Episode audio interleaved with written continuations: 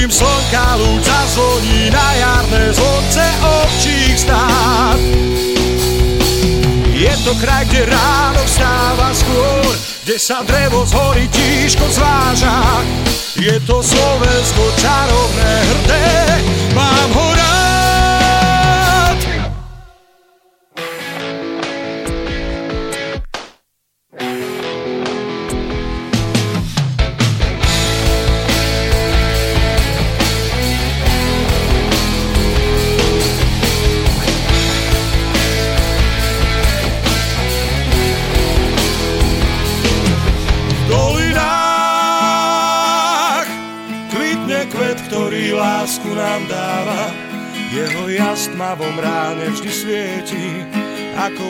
brieždenie.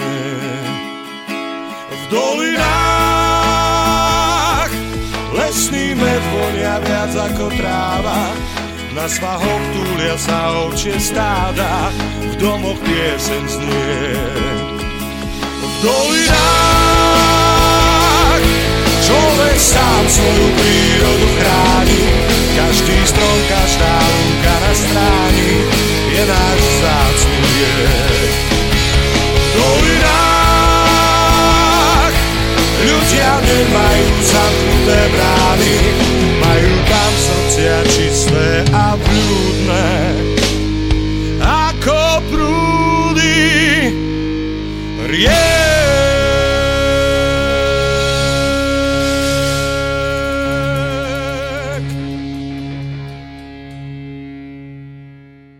Želám vám príjemný letný čas, milé poslucháčky a vážení poslucháči Slobodného vysielača Banska Bystrica. Počúvate vysielanie Slobodného vysielača. Dnes je to relácia Klub národohospodárov Slovenska a to v poradí 41. relácia. Táto relácia má názov Štruktúrálne problémy slovenskej ekonomiky a bude venovaná téme Ekonomika Slovenska, štruktúra ekonomiky Slovenska, potreba reštrukturalizovať ekonomiku Slovenska, potreba zefektívniť výrobu, potreba rovnováhy v ekonomike Slovenska. Spoza mikrofónu vás pozdravuje opäť raz inžinier Peter Zajac Vanka, predseda Spolku národohospodárov Slovenska a vy počúvate na internete vysielanie Slobodného vysielača Banska Bystrica. Ale pozor, táto relácia je opäť záznamom, teda nie je zo štúdia naživo, je to z nahrávok so sprievodným slovom a aj s hudbou zo záznamu. Takže prosím, nevolajte a nepíšte aktuálne do štúdia. Ak sa vám bude páčiť a budete sa chcieť opýtať, pochváliť, pohaniť, napíšte nám na mail klub.národohospodárov zavinač gmail.com To klub je SK ako Karol. Alebo počkajte na uvedenie relácie na YouTube – slobodného vysielača a potom tam napíšte pod reláciu. Sú to okolnosti nesúvisiace so štúdiom, ktoré mi ale nedovolujú vysielať naživo. Ja to napravím čoskoro a už znova naživo s účastníkmi v štúdiu Bratislava. Takže k našej téme štruktúra ekonomiky, potreba reštrukturalizovať ekonomiku, potreba zefektívniť výrobu, potreba rovnováhy v ekonomike, a ja sa potom zameriam aj len na to, aká je situácia na Slovensku. Ivan, Ivan a ďalší kritici, ktorí radi volajú alebo píšu, nehľadajte prosím kolónku so slovom riešenia situácie, pretože poprvé, Riešenia pre múdrych sú už zakomponované v tom, o čom sa tu bude hovoriť, čiže stačí to len dešifrovať. Po druhé, riešenia musí niekto uskutočniť a to významne ovplyvní spôsob a postupy uskutočnenia riešenia, nech je to akokoľvek dobre myslené. Viete, že cesta do pekla je dláždená dobrými úmyslami. A iba šofér, ktorý už ide po ceste, obrazne povedané, vie najlepšie, akým spôsobom sa dá do cieľa tej cesty dostať akú rýchlosť má voliť, aké rýchlostné stupne má voliť, kedy má brzdiť, kedy má pridať, kedy má odbočiť a tak ďalej. A klub národohospodárov Slovenska nie je politická strana, aby uverejňovala s túžbou vyhrať nejaké voľby svoj volebný program, postup a riešenia.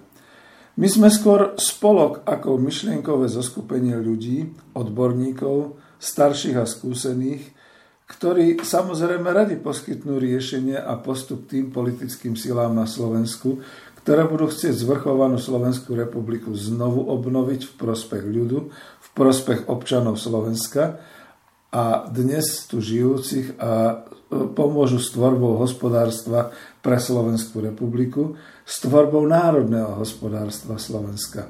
Bez ohľadu na to, ako bude vyzerať okolie Slovenska a aké geopolitické siločiary tu budú pôsobiť. Lebo, ako som napísal do záveru svojej knihy, my máme jedinú povinnosť dedičstvo našich predkov zvelaďovať a nepripustiť jeho zánik.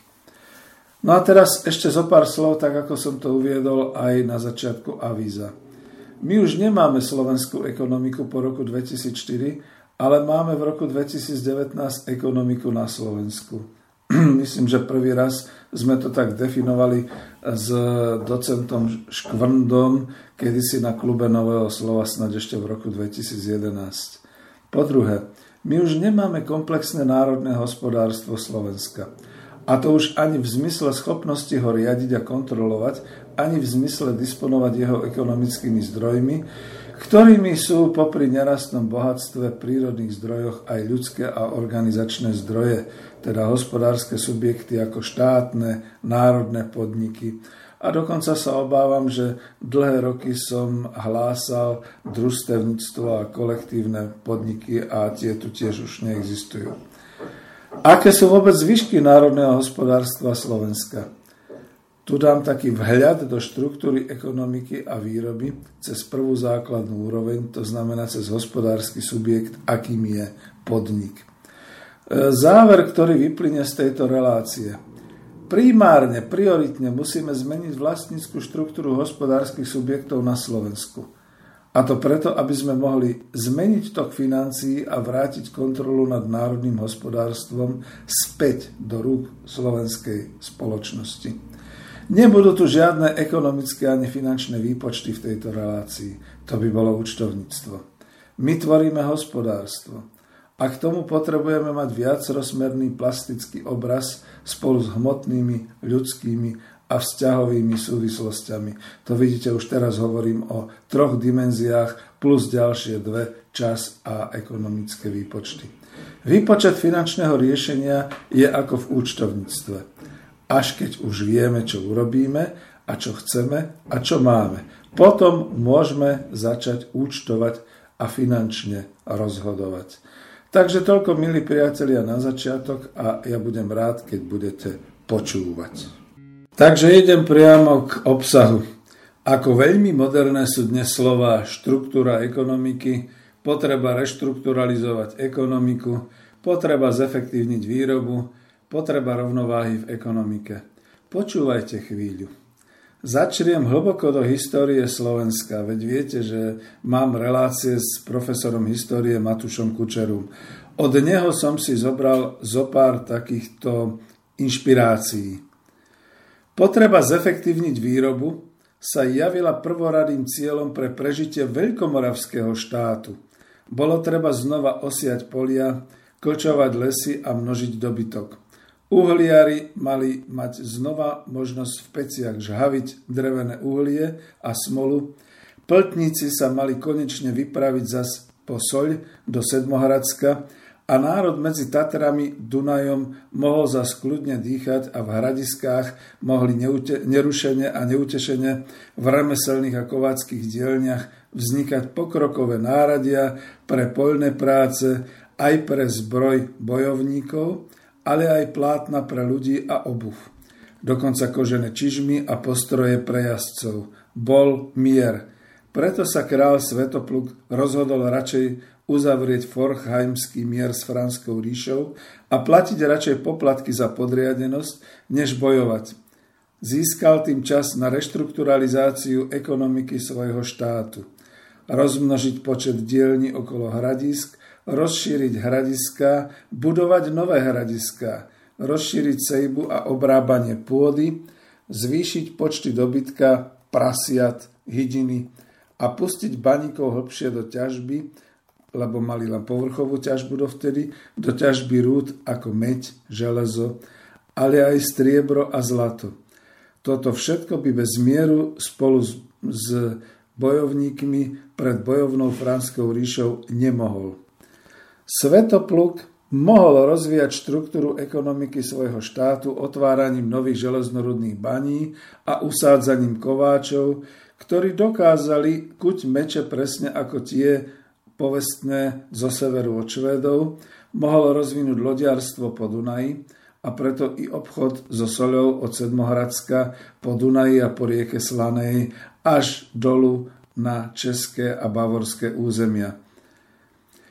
Z dobitých území od Sedmohradska usádzal valašskú kolóniu chovateľov oviec a spracovania vlny, preto potreboval mier – aby zabezpečil rovnováhu ekonomiky, ktorá by nebola zameraná iba na to, aby zásobovala bojovníkov a vytvárala bojovníkom všetko to zbrojenie, kone a všetko, čo potrebovali na vojnu.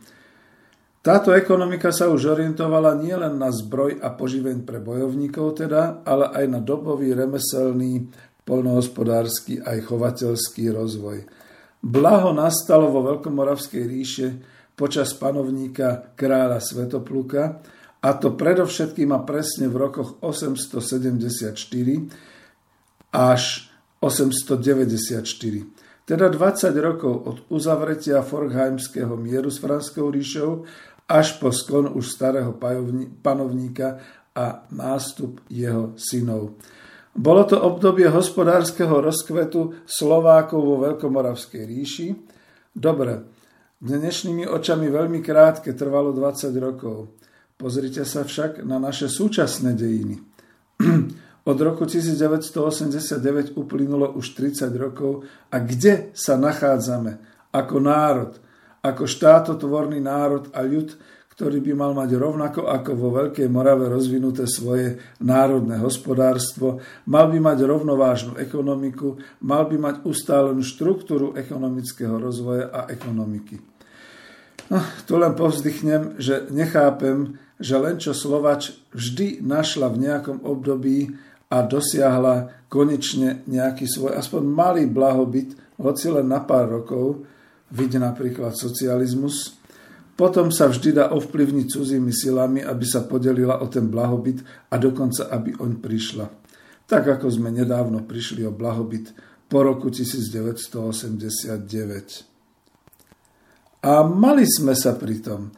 Nikdy sa tak Slovensko nerozvíjalo do blahobytu hospodársky ako v období socializmu e, po rokoch ľudovej demokracie od roku 1945 potiažmo od roku 1948 až 1989. Pribludlo nás na obyvateľstve Slovenska pribudlo vyše 1 milión zdravých, pracovitých, vzdelaných kultúrne i športovo rozvinutých členov slovenskej spoločnosti. V spoločnom štáte Čechov, Moravanov a Slovákov sme dokonca mali svoj administratívny celok, svoje administratívne riadenie územia zvaného Slovenská socialistická republika, vďaka ústave o federálnom usporiadaní Československej socialistickej republiky a vďaka prezidentovi Gustavovi Husákovi. Vlastnili sme ako slovenská, a teda československá spoločnosť na území Slovenska v investičnom majetku spolu celkovo, hovorí sa, až 5000 miliárd korún československých, to bolo tých 5 biliónov. Na Slovensku to boli asi 2000 miliárd, čiže 2, 2 bilióny. Spoločenské vlastníctvo prírody, kultúrnych pamiatok, verejných majetkov, ani to nebolo ocenené vzhľadom k jeho nepredajnosti. A predsa aj tu bola stále potreba znova a znova nastolovať otázky ako aká je štruktúra ekonomiky, potreba reštrukturalizovať ekonomiku, potreba zefektívniť výrobu, potreba rovnováhy v ekonomike – a vtedy to bolo len varovanie a snaha o zdokonalenie už existujúcej sústavy národného hospodárstvu. To nebolo ako dnes zničené hospodárstvo. Zodpovedne sa môže k tomu národohospodár postaviť takto. To nebolo na sklonku roku 1989 o krachu v úvodzovkách, či o úpadku ekonomiky v úvodzovkách. To len odporcovia socializmu a vonkajší nepriatelia, opäť ako kedysi Franská ríša, vnúcovali našim vtedajším progresivistom, dalo by sa tak povedať, že krachujeme, v úvodzovkách povedané, lebo nemáme reštrukturalizovanú ekonomiku, potrebujeme zefektívniť výrobu a tak pomoc, pomoc, ekonomika nám krachuje. No vidíte, ako pojmy a definície časom vyblednú a klamu. Dnešní progresívci v tých stranách progresívnych spolu, lepší ľudia, za ľudia a podobne, naopak nie sú spokojní, oni si rochňa, bahňa si v lone európskeho spoločenského prostredia, v tom našom európskom chlieviku určenom pre túto krajinu v úvodzovkách, pretože oni nenazývajú slovenskou vlastou ani Slovenskou republikou, oni to nazývajú ako táto krajina. Už ju nevedia ani pomenovať a tešia sa, ako svieti slniečko a ako humánne sa rozpúšťame do enklávy väčšnej demokracie a konzumného blahobytu v jadre našej milej Európy. No ale dosť irónie. Tu sa zastavím, pretože mne nejde ani o iróniu samotnú, ani o žiadne spomienky na socializmus.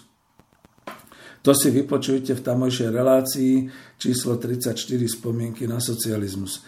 Mne ide o odborný národohospodársky pohľad a dokonca o pohľad na horúcu súčasnosť. Kam sme sa tu dostali v roku 2019 a kam kráčame ekonomicky. Čo má po politike? Isté, že najradšej by som odovzdal mikrofón Marianovi Vítkovičovi, ale ako si neprichádza. Rád by som odovzdal mikrofón docentovi Petrovi Stanekovi. No ale on už ušiel niekam medzi kozmické mimozemské civilizácie a po jeho prínose predchádzajúcom prínose pre Slovensko v oblasti teórie globálnej ekonomiky a po jej nevyslyšaniu mocenskými politickými kruhmi na Slovensku podľa mňa už zašiel priďaleko v hlásení akéhosi nadplanetárneho pohľadu industrii 4.0, 5.0 a neviem ešte aké všelijaké e, industrie a pokroky. A my potrebujeme Veľmi zúfalo potrebujeme niekoho, kto by pravdivo hovoril o stave hospodárstva na Slovensku a ako z toho von. Teraz ako z toho von. No tak si zatiaľ beriem slovo a pár poznámok znova v zmysle štruktúry ekonomiky, potrebe reštrukturalizácie ekonomiky, potrebe rovnováhy v ekonomike. Dovolte mi, počujete šušťať papier, čiže budem niečo citovať. A to bude práve k tomu, čo je národné hospodárstvo a štruktúra ekonomiky. Je to z diela pána profesora ekonómie Jaroslava Husára, strana 108. Citujem. Musím povedať, že to boli diela ekonómov nielen Slovenska a Čiech, ktoré ten pojem národné hospodárstvo historicky vykryštalizovali. Karel English ho definuje takto – každý samostatný účelový súbor, v ktorom sa odohráva starostlivosť ľudí o udržanie a zlepšenie života, je hospodárstvo ako jednotka. Touto úvahou sa logicky ukončilo moje uvažovanie, ktoré som uviedol vyššie, a, a ak je tento účelový súber ohraničený štátnou hranicou, hovoríme o národnom hospodárstve Pardon. Tento komplex však pozostáva z prvkov, z podsystémov, napríklad z odvetví a samozrejme z podnikov, z vlády a domácností. To sú prvky národného hospodárstva. Povahu týchto rôznych prvkov môžeme študovať alebo inak poznať štruktúru, to je tá štruktúra ekonomiky, štruktúru a dynamiku týchto hospodárskych jednotiek, a aj to je primárnou úlohou ekonómie, teda hospodárskej vedy. A tak je aj ekonómia zo širšieho pohľadu jednou z vied o človeku a o ľudstve. Treba zabezpečovať prostriedky pre ľudí, čiže ekonómia je aj vedou o systéme a poriadku, v ktorom sa odohráva starostlivosť ľudí o udržanie a zlepšenia života. Teda hospodárstvo nie sú žiadne rozmery, rozmary mocných. To je z knižky aj ekonomia je veda profesora ekonomie Jaroslava Husára. A ja som to uvedol práve kvôli tomu, aby sme si na začiatku definovali, ujasnili pár slov pri tom uvedení e, problematiky. Takže aspoň trošku odborne a aj možno polopatistickým objasnením, ako to rád robím, budem sa snažiť, aby som vysvetlil aj vám, poslucháčom Slobodného rádia, Slobodného vysielača Banská Bystrica, čo je to národné hospodárstvo a aké sú štruktúry národohospodárske alebo potreba štruktúry. Je to náročné aj pre mňa, ale nakoniec ja som bol lektorom a trénerom vo svojom profesionálnom živote, kým som nedospel do dôchodku manažerských zručností a záležitostí. E, školil som manažérov vrcholových a nakoniec mal som aj kurz ekonómie pre neekonómov, kde som teda vysvetloval technikom a všetkým ďalším povolaniam, čo je to a ako je to v ekonómii a ako je to v ekonomike. Preto to skúsim. Poviem vždy pár slov odborne ku štruktúre ekonomiky a potom k tomu takéto laickejšie vysvetlenie. No ale predovšetkým, pretože sa pohybujeme v oblasti, ktorá nie je technikou, nie je dokonca ani účtovníctvom a e, nie je nejakým IT a podobným polom. Poďme teda vysvetliť najprv dve základné veci. Rozdiel ekonómia a ekonomika. Ekonómia je veda, ako tvrdí pán profesor ekonomie Jaroslav Husár. Ekonómia sa zaoberá prácou so vzácnými ekonomickými zdrojmi, ich použitím, tvorbou a exploatáciou za účelom prostriedkov na užitie v ľudskej spoločnosti, respektíve bohatstva. Tam ste počuli aj definíciu národného hospodárstva, že to je pre ľudí. Takže nie pre svetové trhy, nie pre finančné trhy, nie pre nejaké korporátne zoskupenia alebo pre nejakú politickú vládu, kde si nech už by bola v Pekingu, vo Washingtone, v Moskve, kdekoľvek inde. Ekonómia je tu pre nás, pre ľudí.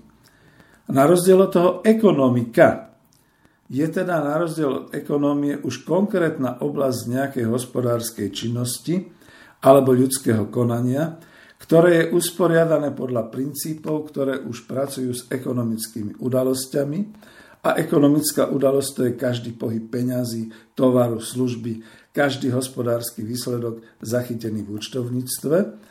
A e, teda tieto princípy vedia pomenovať, čo je to náklad, čo je to výnos, príjem a výdaje, obrad, zisk, oceňovanie a imanie.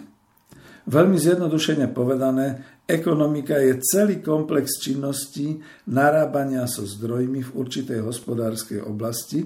Napríklad môžeme tak povedať ekonomika poľnohospodárstva, ekonomika stavebného priemyslu, ekonomika obchodu, ekonomika výroby, ja neviem, toaletného papiera, ale i ekonomika Slovenska ako celok, ekonomika Európskej únie ako celok, či dokonca globálna, teda celosvetová ekonomika.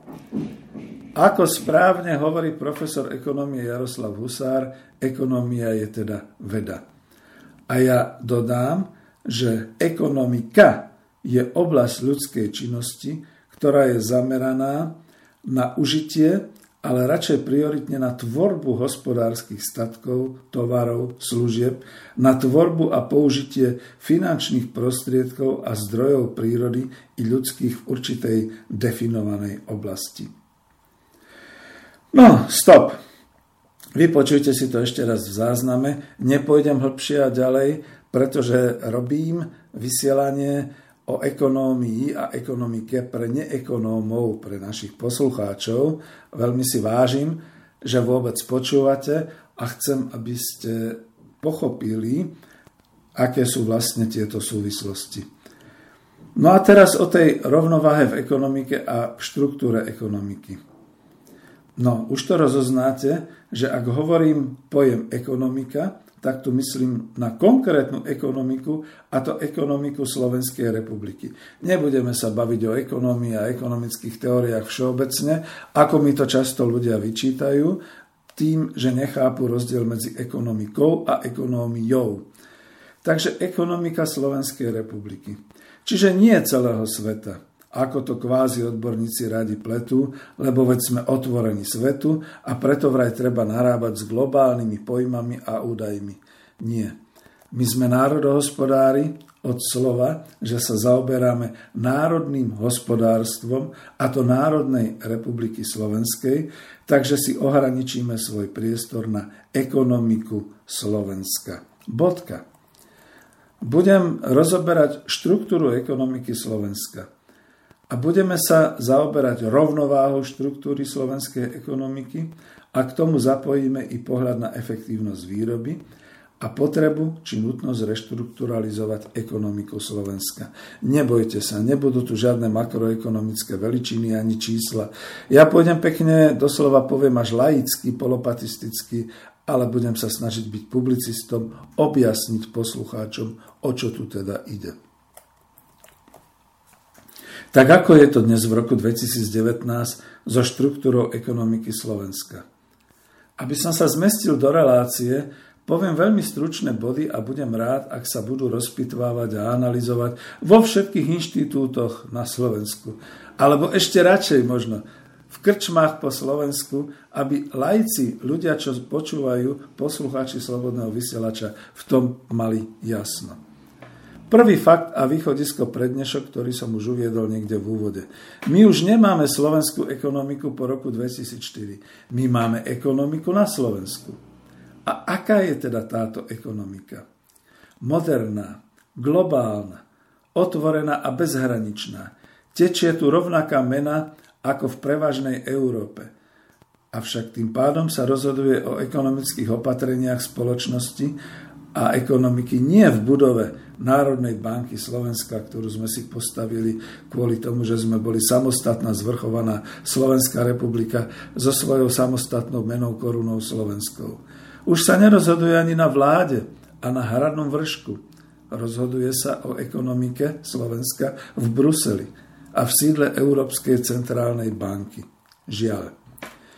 Je to však naďalej ekonomika spracovateľského typu – to je to, čo sme kedysi veľmi vyčítali štruktúra československej ekonomiky a neskôr i štruktúra slovenskej ekonomiky. Preto sme ju chceli aj reštrukturalizovať.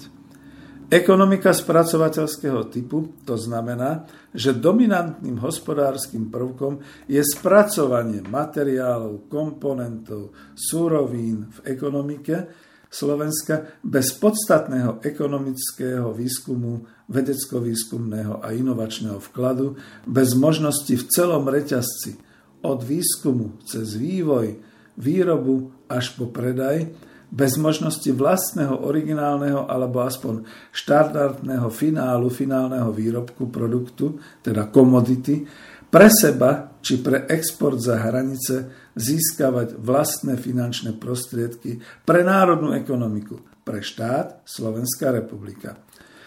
Ono totiž už ani tie hranice hospodárske zreteľné príliš nie sú. Lebo, a to je podreťazec ku spracovateľskej ekonomiky, tečú cez nás voľne a nekontrolovateľne, prepačte, toky peňazí, toky kapitálu, tovarov a pracovných síl, a to v rámci vraj politicky slobodne dosiahnutých štyroch slobôd, to je asi tá hlavná európska hodnota, štyroch slobod Európy. Sloboda pohybu ľudí, sloboda pohybu práce, a teda pracovných síl, ale najmä sloboda pohybu tovaru a služieb a sloboda pohybu kapitálu. Spočítajte si to na prstoch, sú to štyri slobody.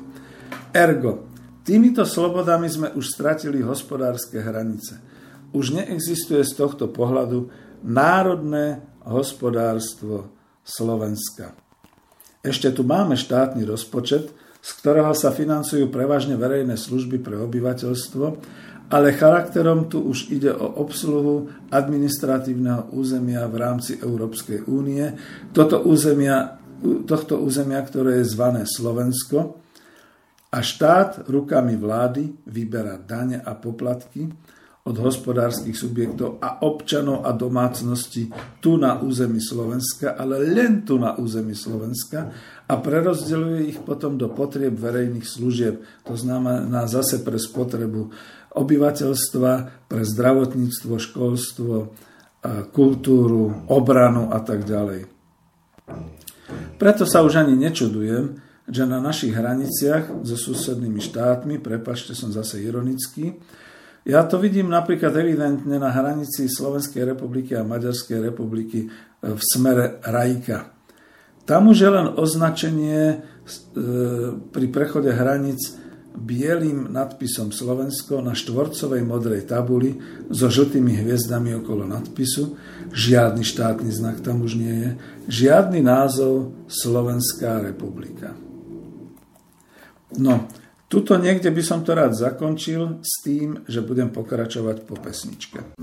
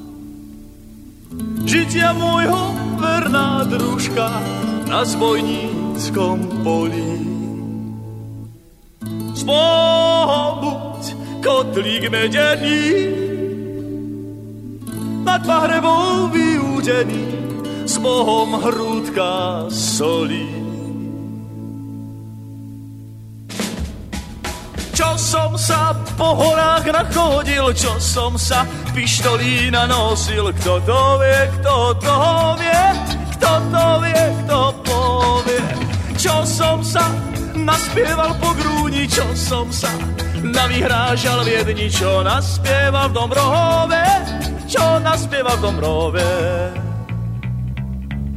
Čo som sa s frajerkou naschádzal, čo zlatých dukátov nastrácal, kto to vie, kto povie, kto to vie, kto povie.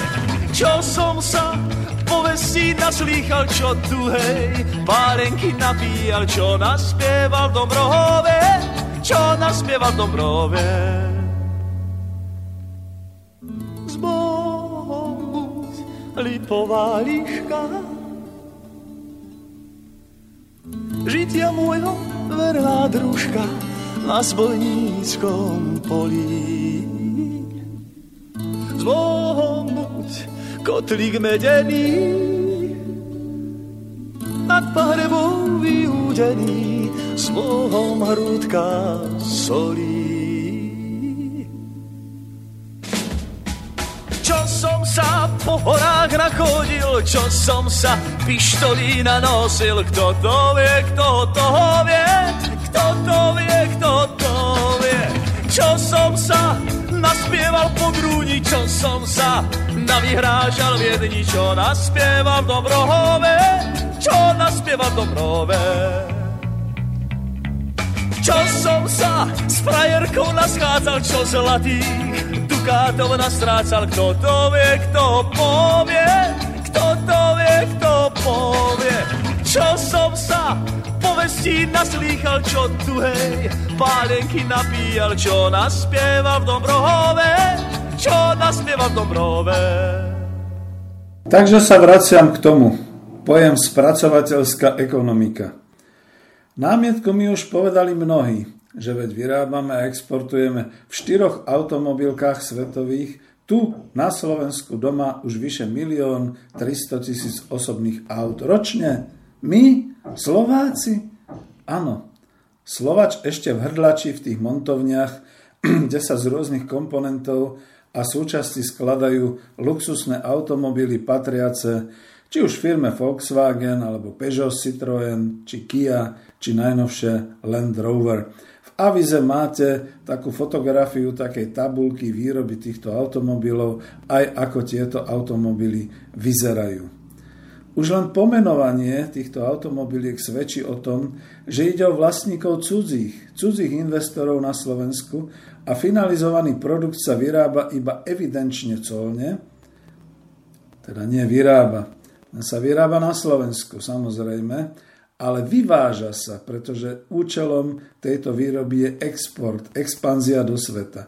Vyváža sa iba na papieri, evidenčne colne, pretože my sme predsa v bezcolnej únii, to sme zabudli, Európskej únii. A predáva sa ako finál po celom svete, finálny luxusný automobil. Komuže asi ide tržba z predaja týchto automobilov? na rozhodnenie Slovensku. Už dávno som vyslovil názor, že ak by sme aspoň za každý vyrobený kus auta dostali od vlastníka, výrobcu 100 eur, to by nám bolo v štátnom rozpočte sveta žiť. Takže takto je to, čo sa týka spracovateľskej ekonomiky. Ale ja budem pokračovať aj ďalej, pretože ten automotív priemysel je tu veľmi, veľmi silný.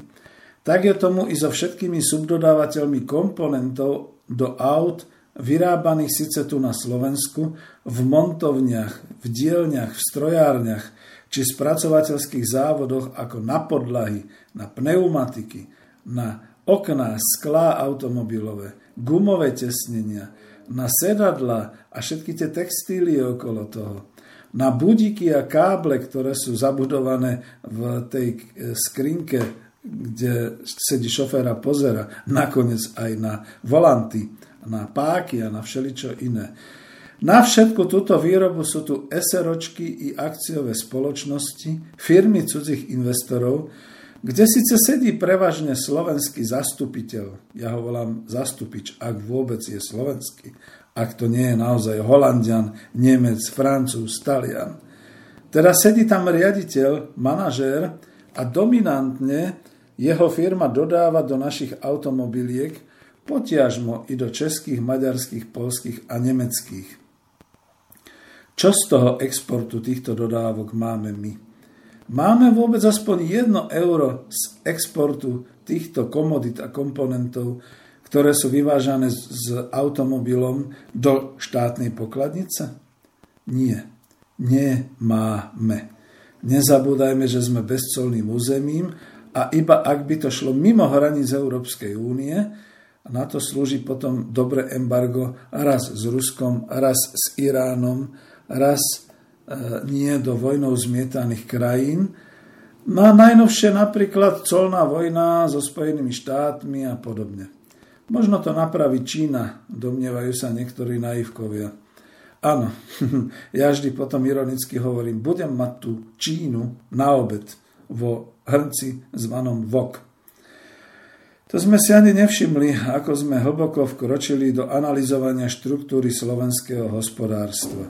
Ale než ja sa znova opriem a zalistujem to v knihe aj ekonomia, aj veda profesora uh, Jaroslava Husára. On tu píše na strane 185. Ekonomický systém pozostáva z veľkej množiny prvkov, subsystémov, ktorých správanie je ovplyvnené veľkým množstvom faktorov a obrovským množstvom efektov na hospodárstvo ako celok. Pardon. Rast hospodárstva meraný ukazovateľom hrubý domáci produkt je síce determinovaný tým, čo určuje jeho zložky, teda v zátvorke za prvé rast výdavkov obyvateľstva, po druhé rast investícií, po tretie rast výdavkov vlády, po štvrté rast čistého exportu. ale v pozadí je rozvoj technológií a inovácií, ktoré rozoberá aj moja štúdia, píše profesor Husár. Je tam rast kapitálu, zdokonaľovanie pracovnej sily, rozmach zahraničného obchodu a zveľaďovanie bohatstva krajiny. Avšak zabúda sa na to, že ekonomická rovnováha, ktorá sa dá vyjadriť aj cez zložky hrubého domáceho produktu, je nezanedbateľným faktorom e, aj pre náš rozmach. Tu už končím s tým citovaním, vrátim sa od knižky k sebe a treba povedať asi toľko. Ak si rozoberáme dnes hrubý domáci produkt Slovenska, vieme, že takmer monokultúrne Čiže takmer monopolne sa na ňom podiela práve automobilový priemysel a celý ten dodávateľský priemysel okolo automobilky, teda automotív. A sú tam aj oceliárne. A sú tam aj všetky ostatné veci a dokonca rast hrubého domáceho produktu je podmienený aj tým, ako v tých montovniach, v automobilkách a v automotív dostávajú operátori, teda robotníci, zamestnanci zaplatené, koľko z toho odvádzajú do štátu a akú potom spotrebu domácnosti, čiže čo všetko míňajú z tej svojej mzdy eh, v obchodoch, tak aby teda Slovensko rástlo vraj ekonomicky. No a tu by som chcel ďalej pokračovať. Ja si to musím pozrieť, vrátiť sa k tomu, že... Aha, tu som sa trošku trošku poodišiel. Tak tu som písal, že sme už e, hlboko vkročili do analyzovania štruktúry slovenského hospodárstva, lebo keď máte dlaň a na nej nemáte chlpy, tak z nej nič nevytrhnete. Na našej dlani sú skutočne hlavne tieto automobilky, automotív. Toto nám spôsobili predchádzajúce vlády. Povedzme aj vláda Smeru sociálnej demokracie to nemusela mysleť zle len to myslela ako zvyk. Zvyk je najhoršia košela, ktorú si oblečie národohospodár, pretože sa už z nej nedokáže vyzliesť. Druhým faktorom a východiskom pre dnešok na Slovensku je konštatovanie, že my už nemáme komplexné národné hospodárstvo Slovenska. Práve som vám to dokázal. My tu máme automotív priemysel, my tu už nezabezpečujeme potreby národného hospodárstva Slovenska ako celé. A celý ten automotív, tu odbočím na chvíľu, tých milión 200 tisíc, možno dneska už milión 300 tisíc vozidel, ktoré vraj exportujeme zo Slovenska aspoň na papieri cez colné deklarácie, ktoré predstavte si vlastne ani neplatia, pretože sme v colnej únii, v Európskej únii. To všetko, čo ide von za hranice nášho štátu, z toho nič nemáme. Ale je to tak silná monokultúra, ako kedysi zahubila tá, takáto podobná polnohospodárska monokultúra Bangladeš, teda naozaj východnú Indiu, keď Angličania koloniálne zaviedli pestovanie bavlny a zničili pestovanie ríže aj všetky jej výživy, ktorú dovtedy tam obyvateľstvo malo a pestovalo. No a teraz, čo sa týka národného hospodárstva Slovenska. To už ani v zmysle schopnosti ho riadiť a kontrolovať, ani v zmysle disponovať jeho ekonomickými zdrojmi, ktorými sú popri nerastnom bohatstve a prírodných zdrojoch aj ľudské a organizačné zdroje, teda hospodárske subjekty, ako štátne, národné podniky, akciové spoločnosti a podobne. Už ani to nemáme. No dobre, poďme, rozoberme si to. Poprvé, disponovanie ekonomickými zdrojmi by znamenalo, že naša slovenská vláda môže samostatne, zvrchovane a na základe vôle ľudu na našom území napríklad vyrábať dostatok rastlinnej produkcie a živočíšnej produkcie podľa našich potrieb a predstav – podľa našej chuti a podľa nášho výživového plánu. Vnútili nám európske kvóty a tým nám rozbili, ba zničili polnohospodárskú výrobu. No samozrejme, že sme si ju zničili sami, teda naši pričinliví farmári a pričinliví podnikatelia na pôde.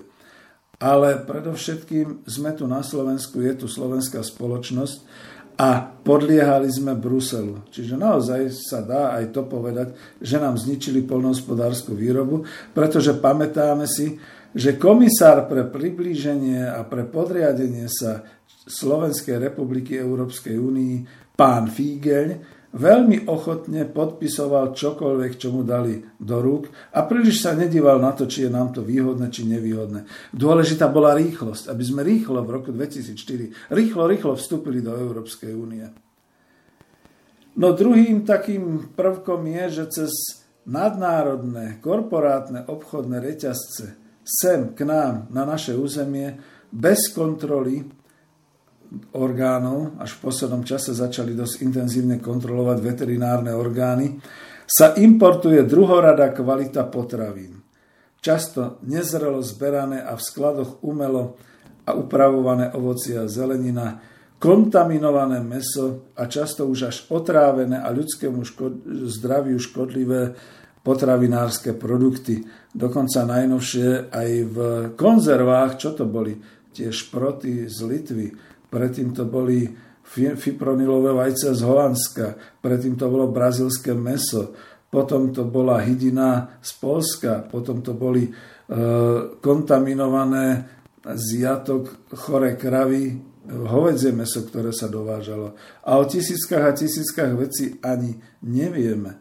Otvorte si dnes čokoládu Milka kúpenú len túto za rohom za Bratislavou v Heimburgu a tam má úplne inú chuť ako tá slovenská milka, ten istý obal, možno ešte aj drahšia, ktorú si otvoríte tu a cítite z nej to sojové mlieko, teda tú sojovú náplň. Kdežto tá milka rakúska je naozaj mliečna, smotanová. No, napríklad nám zakazujú ťažiť a používať na našom území fosílne palivá. Pričom my máme uhlia dosť, trošku horšie sa samozrejme ťaží, ale my máme prísľub bane zatvárať. Musíme sa dnes ovšem pri energiách držať svetových cien za vyrábanú a dovážanú naftu, plyn, dokonca aj za výrobu fotovoltaiky, sa mi to nedá vysloviť, či dokonca nesmieme mať výstavbu vlastných atomových elektrární. Dám takú konšpiračnú podotázku. Čo myslíte, prečo sa Mochovce dokončujú do nekonečna pomaly už 30 rokov, lebo veď výstavba sa začala ešte v období socializmu. A nič nové na Slovensku sa nechystá. Pričom napríklad česká vláda celkom otvorene ide do výstavby nových jadrových elektrární. Napríklad slovenská vláda môže samostatne a neregulovane od Bruselu investovať do vlastnej produkcie? To mala byť otázka. Môže vytvárať štátne hospodárske organizácie na produkciu toho, čo potrebujeme tu na našom území? Môže vytvárať národné podniky nad našimi vlastnými prírodnými zdrojmi a investovať do hospodárstva všade tam, kde to potrebujú obyvateľia Slovenskej republiky? No vyzerá to, že nemôžeme, alebo aspoň teda všetky tie vládne vrchušky doteraz sa oháňali e, Bruselom a Európou, že to sa nedá, že to sa nemôže. Ale je zaujímavé, že pritom ešte nejaké tie štátne podniky máme. Češi majú dokonca svoj národný podnik nad pivom, nad Budvarom. A mnohé ďalšie krajiny toho jadra Európy si kľudne ako štátne podniky privatizovali v období veľkej privatizácie aj u nás. Tak ako je to vlastne? Čo je to za hospodársky bordel? Poviem to takto, francúzským slovom. V podstate nám metodou cukru a byča, dám to do úvodzoviek, zhmotneným do eurofondov prikazuje Európska únia, čo môžeme a čo nemôžeme. Napojila našu ekonomiku i spoločnosť na umelú výživu, zase by som to dal do úvodzoviek, umelú výživu eurofondov a tzv. tých európskych štruktúrálnych fondov, kde sú kritériá zostavené neslovensky, alebo ak chcete nadslovensky, proeurópsky, v zmysle celoeurópskych hodnot a potrieb. Teda v prehnanom príklade, ak v Európe nechutí brinza, bojujú o jej zákaz u nás, pretože je kontaminovaná baktériami.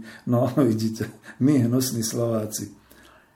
Ak je historickým rozvojom polnohospodárska živočišná výroba u nás zdravá a efektívna, Nútia nás celoeurópskymi štandardami ochrany zvierat, meniť chovy, meniť chovné klietky, samozrejme je to investícia navyše pre našich výrobárov, likvidovať spôsob výroby, aký u nás bol tradičný a tradične dlhé desaťročia až stáročia. A nutia nás investovať do tzv. pokrokových technológií tak, že to vždy čiastočne cez štruktúrálne fondy síce vykryjú, ale výsledkom je použitie investícií na nákup všetkých tých technológií, tých klietok a všeličoho ostatného zvonka. Eurofondy sa takto už používajú aj politicky na zdiskreditovanie kvalitných podnikov a podnikateľov. To už je napríklad naozaj politika. Viď v Čechách kauza Andrej Babiš a jeho Agrofert. A čo to bolo? Čapí hnízdo.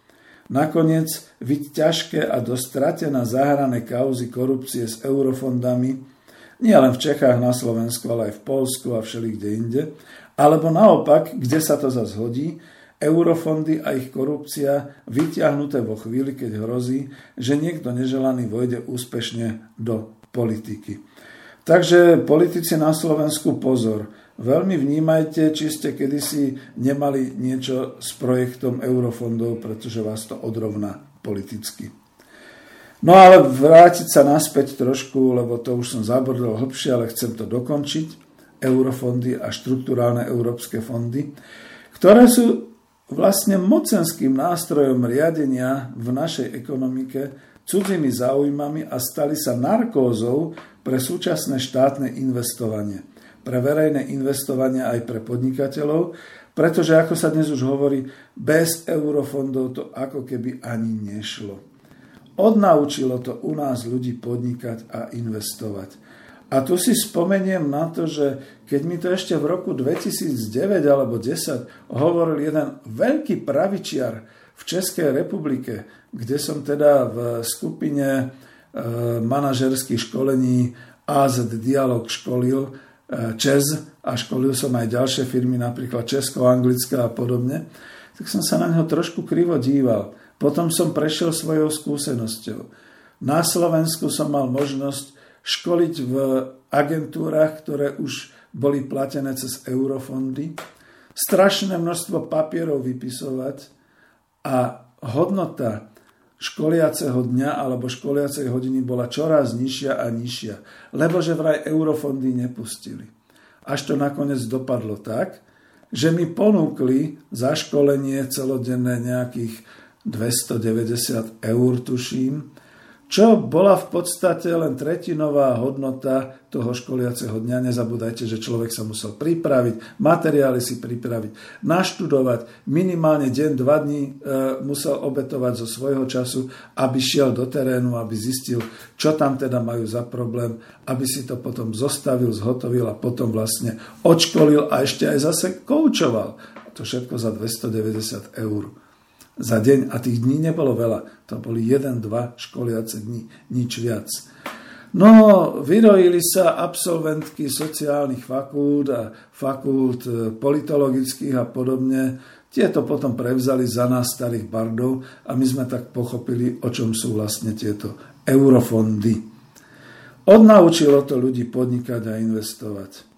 Ja som tiež zistil, že potom, keď som už ponúkal svoje vlastné služby, tak som zistil, že ich nikto nechce, pretože veľká konkurencia oproti môjmu, povedzme, povedzme napríklad 900 alebo 1000 eurovému dňu školenia, boli 200 eurové dnia školenia cez eurofondy. Oni tie personalistky nepotrebovali a šetrili.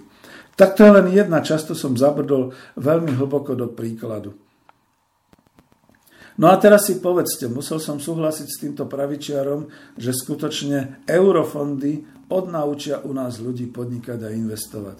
No nie je to horšie, ako keď nadávali na socialistický štát, že nútil ľudí spoliehať sa na štát a dnes sa všetci ani len nerozbehneme, pokiaľ nie je zabezpečený nejaký inkubátor v úvodzovkách v podnikaní a potom umelá vyživa cez fondy. No fuj, no hamba ekonómom hamba podnikateľom. No dosť, to už je skoro až politika, ale v tomto prípade cez eurofondy je to spojitá nádoba. Čo si budeme čo hovoriť? Poďme k tretiemu faktoru. Tretí fakt a východisko pre dnešok. Aké sú vôbec zvýšky národného hospodárstva Slovenska? Vieme my vôbec dnes nájsť a pomenovať, kde sú prvky skutočne definovateľné ako naše hospodárske subjekty a naše odvetvia výroby? Buďme optimisti. Je ich dosť. Len sú roztrúsené po celej ploche Slovenska a vo všetkých sektoroch ekonomiky a po oblastiach. Poznáte to, že máme primárny sektor, to je výroba, sekundárny sektor, to je služby, obchod a všetko ostatné nad nimi, terciálny sektor, čo sú naozaj už veda, výskum a tak ďalej. Dokonca kvartérny sektor sa začal vyvíjať, to sú informačné technológie, informácie, narábanie s nimi a tak ďalej. A odbory výroby aj služieb to je zase veľmi široká problematika, ale povedzme si hlavne ten základ. Sú tu také určité ostrovčeky samostatného podnikania, samostatného hospodárania, ale sú úplne roztrúsené a nemajú náväznosť jedno na druhé. Preto som nechcel otravovať analýzami štruktúry hospodárstva a menovaním a výpočtom výrob a podnikov. Našťastie naďalej je Slovač natoľko priemyselne, remeselne a výrobne vyspelá, že aj v takejto rozdrobenej situácii existujú doslova ostrovčeky výroby a hospodárskej produkcie na Slovensku, na ktorých sa udržiava nielen tradícia, ale aj kontinuita nášho priemyselného rozvoja z 20. storočia. Nebudeme tu menovať, to je práca pre skupiny národohospodárov, ktorí v čase Č a v deň D budú môcť v nových vládnych štruktúrách začať spájať tieto roztrúsené výroby, prepájať ich do vertikálnych a horizontálnych ekonomických dodávateľských reťazcov s podporou odbytu, dodávok, s finančným a trhovým projektovaním štátneho rozvoja k znovu obnoveniu národného hospodárstva. Toto nie je úloha dnešnej relácie. Napríklad Osobne som si ja myslel, že už navždy je zničená a zabudnutá u nás textilná výroba. Viete, že to letelo dolu hlavou, rúcalo sa to po roku 89. A tu zrazu viem o malých dielniach. To už nie sú ani eseročky, skôr sú to také nepodnikateľské záujmové združenia, občianské združenia, spolky, ktoré dokážu znovu zhotovovať napríklad modrotlač, modrotlačové textilné výrobky. Takisto ľanové výrobky. Napríklad obuvníci, ktorí sa po rozvalení a zničení obuvníckého priemyslu na Slovensku aj naďalej v dedine vo svojich dielniach snažia vyrábať zákazkovú obu, majú doma dokonca aj stroje, možno pravdepodobne aj z tých závodov 29. augusta partizánske, čiže z bývalých Baťovian.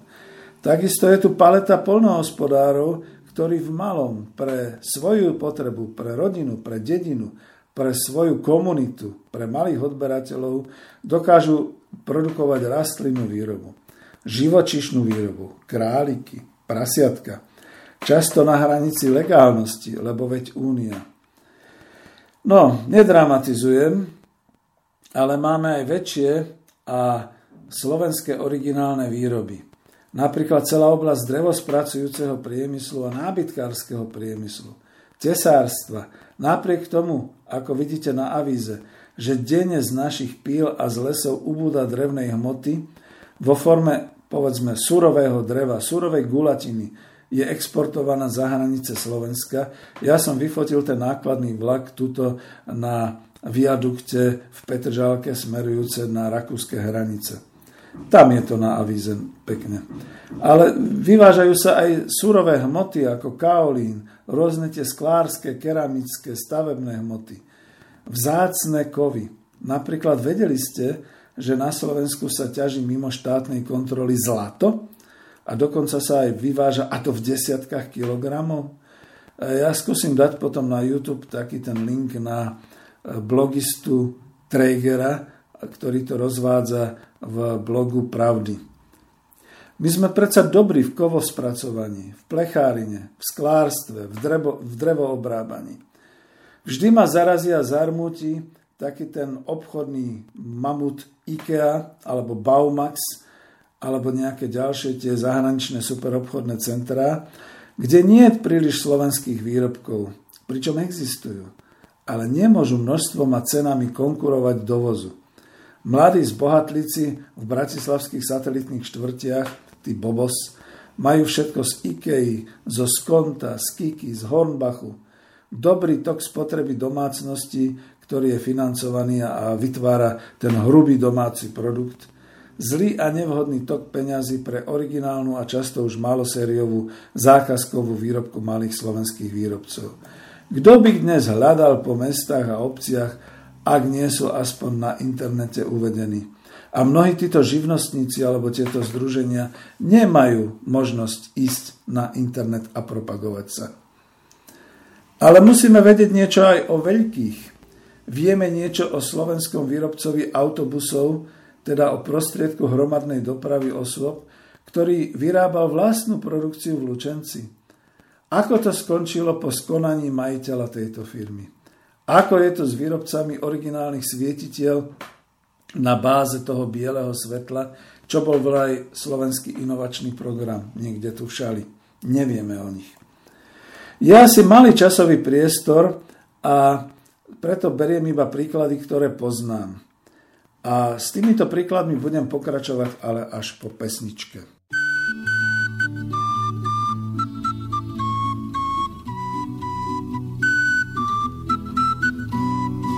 Za rána, za rosy, tráva sa rosí. Čakal som na teba tri dlhé noci. Tri noci spal sám v kosodrevine. Čakal som, prahol som po tej jedinej. Tri noci spal som v kosodrevine. Čakal som, prahol som po tej jedinej. To moje čakanie za tebou šlo klopkalo na teba po celú noc. Ani som nezriemol, ani nezaspal, bo teba jedinú, teba som čakal.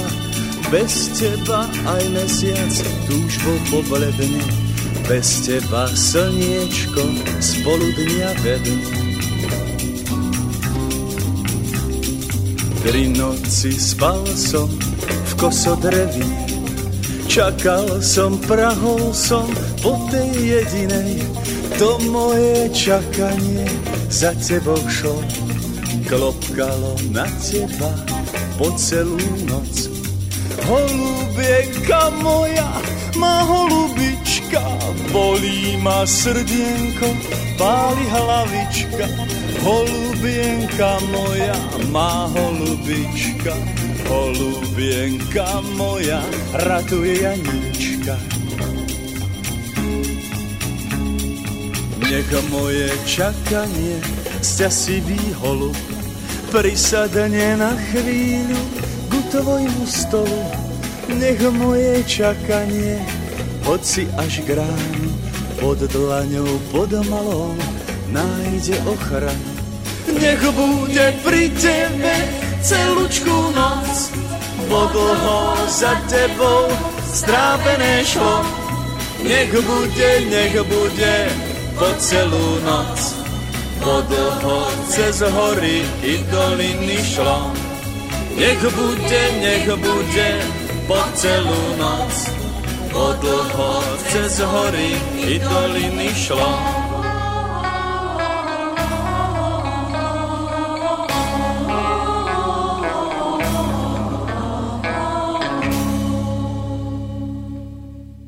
Takže budem pokračovať po pesničke, aj keď je teda menší časový priestor tejto relácie, ale skúsim zobrať iba tie príklady, ktoré sám poznám a ktoré som povedzme aj zažil na vlastnej koži.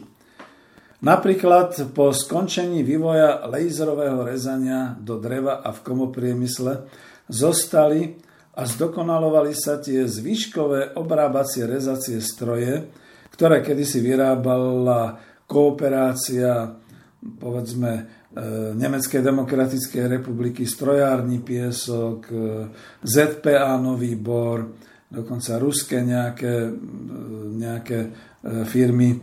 Dneska tieto zvyšky zostali najmä na západnom Slovensku vo forme takých remeselných dielní. Oni sú schopné rezať Častokrát si samozrejme už aj dokúpili ďalšie stroje tvarovať kovy. A dokonca na medzinárodnom e, veľtrhu strojárstva v Brne som videl, že v Čechách sa už dokonca nejaké také malé drobné výroby ujednotili do asociácie, ktorá dokáže nielen rezať laserom, ale aj tvarovať, ohýbať a robiť čeličo ďalšie, čiže naozaj kovovýroba. Máme povedzme tradične zdedené po československom priemysle v kovoobrábaní klasické sústruhy. Tieto sústruhy, ktoré sú pôvodom e, ešte československým stováren obrábacích strojov, dokonca aj v Čechách sa rozvíjajú ďalej, sa v Trenčine stále udržujú vo výrobe a dokonca aj v nejakom tom konštrukčnom vývoji. E, môžem to kľudne pomenovať, nie je to žiadna, žiadna reklama. E, drží to vo svojom výrobnom portfóliu akciová spoločnosť Trends v Trenčíne. Dnes už dokážu pomocou subdodávok, teda pýtať si od dodávateľov, poskladať vyvinuté rezacie a kovoobrábacie centrá naozaj na takej úrovni 4-5 dimenzií s číslicovým CNC ovládaním, pričom všetky subdodávky, napríklad tie rezacie hlavice z Nemecka, otočné, nože zo Švajčiarska, informačná sústava, teda počítače a hardware z Japonska, meracie prístroje z Nemecka, Heidenhain a podobne, kovové lože, teda to základné, čo teda musí byť ocelové a tvrdé a pevné, z Čiech.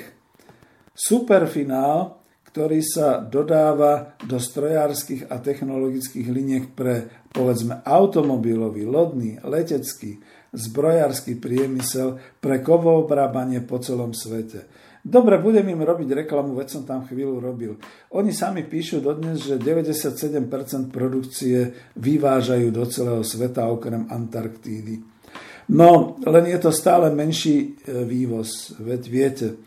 Napríklad zbrojársky vývoz. Oni nerobili zbrojárske. Proste obrábacie centrum, ktoré dokázalo obrábať 3-4 dimenzie slúžilo na kovo obrábanie akýchkoľvek všelijakých častíc, povedzme naozaj aj takých nejakých tých zámkov pre zbrania a podobne, to pocekli embargom na rusky hovoriace trhy. Ja sám som tam exportoval, viem, čo to potom bolo na sklonku roku 2013 a už v roku 2014 som odtiaľ odišiel. Nezarobil som si na seba. Dnes klesajú takto rapidne aj objednávky z Európy, lebo veď nie len, že je výrobná kríza, nejdú objednávky, klesajú objednávky. Ale bola by to vynikajúca strojárska finálna výroba, ak by na Slovensku ešte existovali aj nejaký ďalší systémový organizátori technologickej linky, tak ako to bolo kedysi za socializmu, ako to robil Technopol s agropriemyselnými celkami alebo s potravinárskymi celkami ako mlyny a, a všetky takéto veci, sípky a podobne. Pretože si predstavte, že mojim partnerom bola nejaká slovinská firma, taký systém integrátor eh, pre eh, linky automobilového priemyslu. Nie, my sme si eh, naše obrábacie linky pre automobilový priemysel doviezli, respektíve doviezli si ich tie veľké korporátne firmy. Tam Slovinec niekde do Bieloruska organizoval pre traktory, pre nákladné automobily a pre ďalšiu výrobu od nás obrábacie centra, to znamená naozaj na báze týchto sústruhov klasických, plus teda všetka, to, všetka tá dovybavenosť. K tomu pridal na začiatok e, podávanie rôznych rúr, podávanie materiálu, k tomu na konci odoberanie, hneď priamo tam na mieste nejaké to kvalitatívne opracovanie ešte a podobne. K tomu pridal automatizovanú linku na podaj súčiastky priamo do nejakého toho strojárskeho uzla, povedzme tak, aby to už bolo priam prenosné na nejaký ten nákladný automobil, ako do motora a podobne. A už sa to takto vyrábalo. Čo, my na to nemáme? Teraz budú všetci poslucháči zúriť a červenieť tvári, pretože vedia, že my na to máme. My sme tu predsa mali veľké automobilky ako Tatra. My sme tu mali Trnavské automobilové závody. My sme tu mali naozaj závody ťažkého strojárstva. Mali sme tu e, potom e, tieto rôzne hydrauliky, ktoré sa vyrábali v Lúčenci, v Detve a podobne. My by sme mali na to urobiť si strojársky finál, hotovú finálnu produkciu, výrobu výrobných prostriedkov, pretože tá je dôležitá. Výroba výrobných prostriedkov. No ale nemáme. A dnes už neviem, či napríklad aj títo vlastníci Strensu, um, títo možno preniesli svoje sídlo do daňového raja na Cyprus, možno už aj podnik predali. Už ich nezaujíma nejaké to dokončenie, nejaká tá systémová integrácia slovenského technologického finálu tak, aby bol predávaný. A prečo do Európy? A prečo niekam do Spojených štátov? Veď sú tu je tu množstvo krajín, ktoré sa vynárajú, potrebujú svoj priemysel, čiže my by sme vedeli výrobu výrobných prostriedkov znova vrátiť tam, kde to potrebujú, na tie trhy. No ale čo už s takýmito slovenskými podnikmi? Mávnuť rukou. Stáva sa to často. Stalo sa to aj Matadoru Puchov, kde som pôsobil, a iným slovenským výrobcom.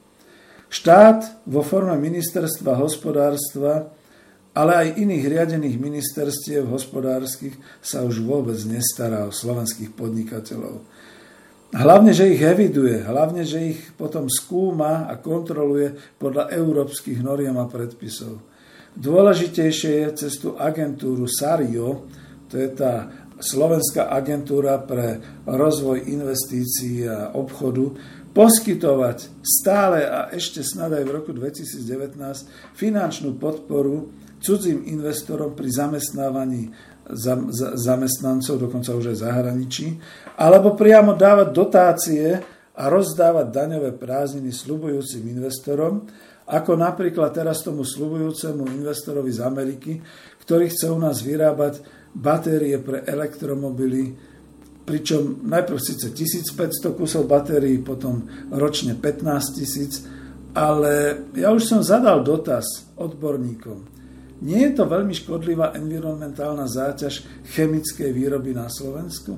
Veď si neviete predstaviť, čo to znamenalo, kedysi dávno, mal som tú skúsenosť, keď sa vyrábalo baterky do tranzistorov a všelikam inám v batérii slany nad Prahou. To bol humus.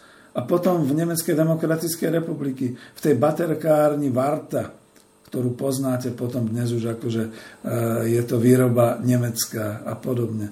Je to všetko chemicky veľmi škodlivé a zaťažujúce životné prostredie.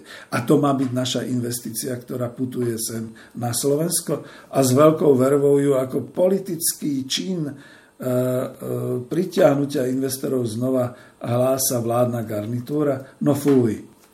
Takže toto a ďalšie príklady, ich výpočet by bol možno celodennou reláciou, 24-hodinovou, i so všetkým, čo vedie k tomu, že sú to ostrovčeky, tieto naše výroby, ktoré nik o súčasných a minulých vlád nemá chuť pospájať ani do horizontálnych, ani do vertikálnych hospodárskych dodávateľsko-odberateľských vzťahov pre Slovensko a pre slovenský štátny rozpočet a záujem hospodársky. Lebo ak tu bude vyvolaná spotreba, teda ak porastie ponuka a dopyt po výrobe, Napríklad kľudne aj po výrobe výrobných prostriedkov, lebo to už nie je ten ťažký priemysel z 50. rokov. Toto je výroba výrobných prostriedkov, ktorá bude veľmi, e, povedal, by som, sofistikovaná. V roku 2019 a viac. Potom budú aj dane a odvody a štátny rozpočet bude mať dosť peňazí na verejné financie, tak ako teraz nemá a je zadlžený. A to možno už v ďalšom roku, keby sme sa spamätali. Ale toto sa dnes nedeje. Vlády nemajú záujem a ani to nie je predmetom politiky vo voľbách žiadnej politickej strany na Slovensku. Vytvárať štátne podniky, národné podniky, pomáhať súkromným podnikateľom vo výrobe a pomáhať tak, aby sme vytvárali prepačte, e, také určité kruhy kruhy vertikálnych a horizontálnych hospodárskych štruktúr, ktoré by ale nesmerovali len na dodávanie do zahraničia, ale na finalizovanie výroby. Aby sme vyrobili slovenský finál, výrobu autobusov, aby sme vyrobili slovenský finál, výrobu nákladného auta, aby sme mali slovenský finál, povedzme výrobu aj toho aeromobilu alebo ďalších vecí, aby sme vyrobili slovenský finál zbrojárstvo, Pozrite sa, čo sa deje s našimi zbrojárskymi možnosťami. Musíme zobrať nejakú fínsku vývojovú a ešte neviem akú výskumnú e, kompozíciu, preto aby sme tu mohli zase iba zmontovávať nejaký náš e, obrnený transporter alebo niečo podobné. Pri našej situácii, keď my sme dokázali vyrábať diela, tanky, obrnené transportéry, celé považie je na tom tak, že ľudia sú už v dôchodku, ale vedeli by zorganizovať a pomôcť. Ja sám, keď som prechádzal považím a hovorili mi to ľudia, ktorí kedysi v tých fabrikách hovorili, tamto pole, pozor, to pole by som nekupoval, pretože tam sú zakopané tie transportéry, ktoré už neboli predajné. Tam sú zakopané, ja neviem, hlavice tánkov, tam sú zakopané lafety. To, to, to je neuveriteľné, aké železné národné bohatstvo a zásoby si zase vytvárame tým, ako sme utlpeli, utlmili zbrojárskú výrobu na Slovensku. Ale nie, vlády nemajú záujem a politická strana, ktorá by vyhlásila, že po voľbách v marci 2020 začne organizovať a vytvárať štátne podniky alebo národné podniky nad skrachovanými rôznymi systémami hospodárstva, táto vyhrá u nášho obyvateľstva určite. Takže toľko. No rozohnil som sa, ale chcem ešte pokračovať. Možno by sa zišla nejaká zvučka, aby som dal štruktúru ekonomiky. Takže to skúsim dať, alebo že by sme e, skúsili dať nejakú takúto zvučku. Neviem, či sa mi to podarí aj takto mikrofonicky, No ale človek sa učí a keď sa učí, tak v tej chvíli zistuje, že niečo bude vedieť. Tak skúsme, či to viem a ja, či to dokážem. Takže nech sa páči, dám zvučku.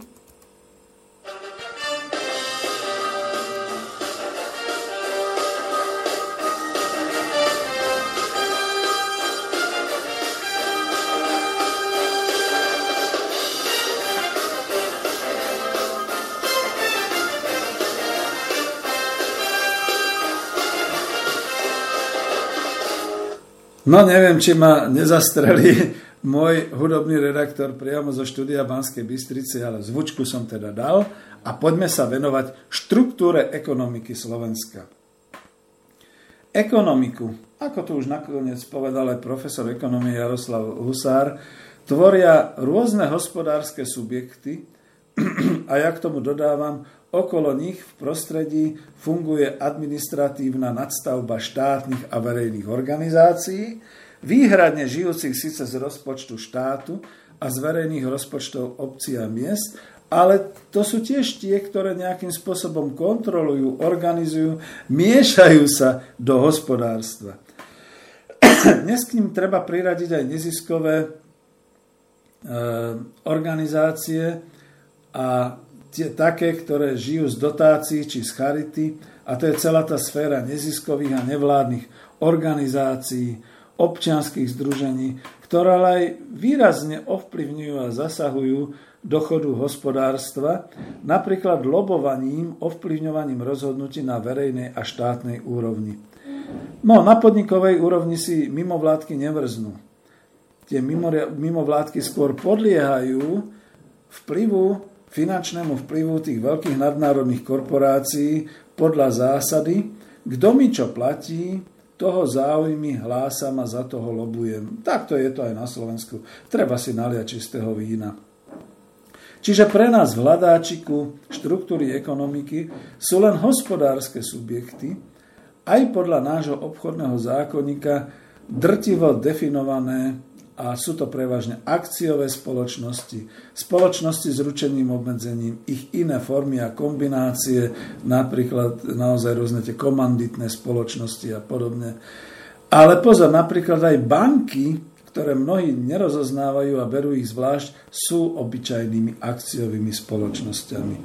Žiaľ pre nás sú akciovými spoločnosťami aj zdravotné súkromné poisťovne, sú akciovými spoločnosťami aj všetky tie poisťovne, dokonca akciovými spoločnosťami sú aj správcovia dôchodkového druhého pilieru, čiže pozor, sú to všetko podnikatelia, ktorí podnikajú za účelom zisku. Časť týchto hospodárskych subjektov je fyzická podnikajúca osoba, čiže živnostník u nás e, označovaný ako SZČO, to znamená samostatne zárobkovo činná osoba. Časť z nich sú družstva. Dnes obmedzené a vymedzené zákonom o transformácii na podielnické družstva, čiže nie je to v skutočnosti žiadny kolektívny rozhodujúci orgán a nemajú kolektívny majetok, ale podielový majetok. Nedajte sa miliť, keď niekto nazve družstvom kóp, jednotu alebo podobne. A v minime sú to dnes štátne podniky, ako napríklad asi najznámejšia vodohospodárska výstavba, štátny podnik vlastniaca dnes vodnú elektráreň a celú tú zdrž Gabčíkovo, alebo štátne lesy Slovenska, či dokonca slovenská železničná doprava, železnice, ktoré v kargo aj v osobnej doprave ešte stále prepravujú a zamestnávajú množstvo osôb. Čo je pre taký hospodársky subjekt z hľadiska štruktúry ekonomiky dôležité? Každý má vlastné výrobné, dnes teda tzv. produkčné kapacity vo forme výrobných zariadení, teda strojov a zariadení, výrobných technológií, technologických liniek, hmotných práv na budovy, na dopravné prostriedky, na informačné technológie, na pozemky, na podporné hmotné statky. To sú tie tzv. základné prostriedky a ak sú vo vlastníckom majetku, teda ak sú vlastné, ak to teda nie je požičané alebo nie je na nich uvalený úver, leasing a podobne, potom sú majetkovo definované ako aktíva, v angličtine assets. Tak tu robím teda tú ekonómiu pre ekonom, neekonomov. To znamená, zapamätajte si všetko, všetky tie stroje, zariadenia, výrobné produkčné kapacity, ale aj budovy, pozemky, informačné technológie, pomocné hmotné statky, nábytok, povedzme, v kanceláriách, všetko ostatné, aj klimatizácia. To všetko sú základné prostriedky, ktoré sú, ak sú vo vlastnom majetku, sú označené ako aktíva, assets. Každý má svoje nehmotné zdroje. Často teda práva vyrábať, ja to uvedem polopatisticky, napríklad ak vyrábate v Liehovaroch značku Becherovka, tak máte právo vyrábať túto značku, alebo pivo Budvar, povedzme, má svoje strážené výrobné tajomstvá, ako to vyrába. To sú tie všelijaké recepty, v úvodzovkách kuchárske knihy, kuchárky, teda ako know-how. Ale majú to, povedzme, aj ak majú peniaze, chránené ako patenty, ako svoje trhové práva, teda značka, teritoriálne rozdelenie, zastúpenie, franšíza a podobne.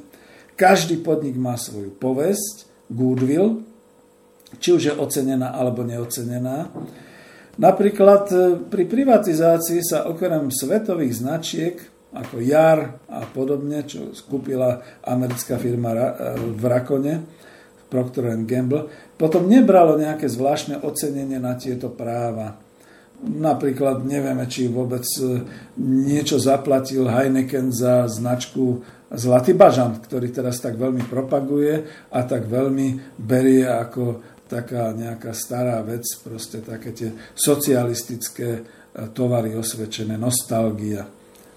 To bolo oceňované väčšinou až pri druhom predaji. Teda každý podnik okrem týchto e, aktív základných má finančné zdroje a zas. Ak má vlastný kapitál, ktorý je definovaný už v zakladacom, nejaké zakladacej listiny, má ho uložený ako základné imanie v banke, a je ocenený aj v základných hmotných zdrojoch. Imanie rovná sa finančné aktíva. Alebo ich má požičané ako financie či kapitál pozbieraný vydaním akcií alebo vydaním dlhopisov obligácií, ktoré sú splatné, podobne, a to sú potom pasíva podniku.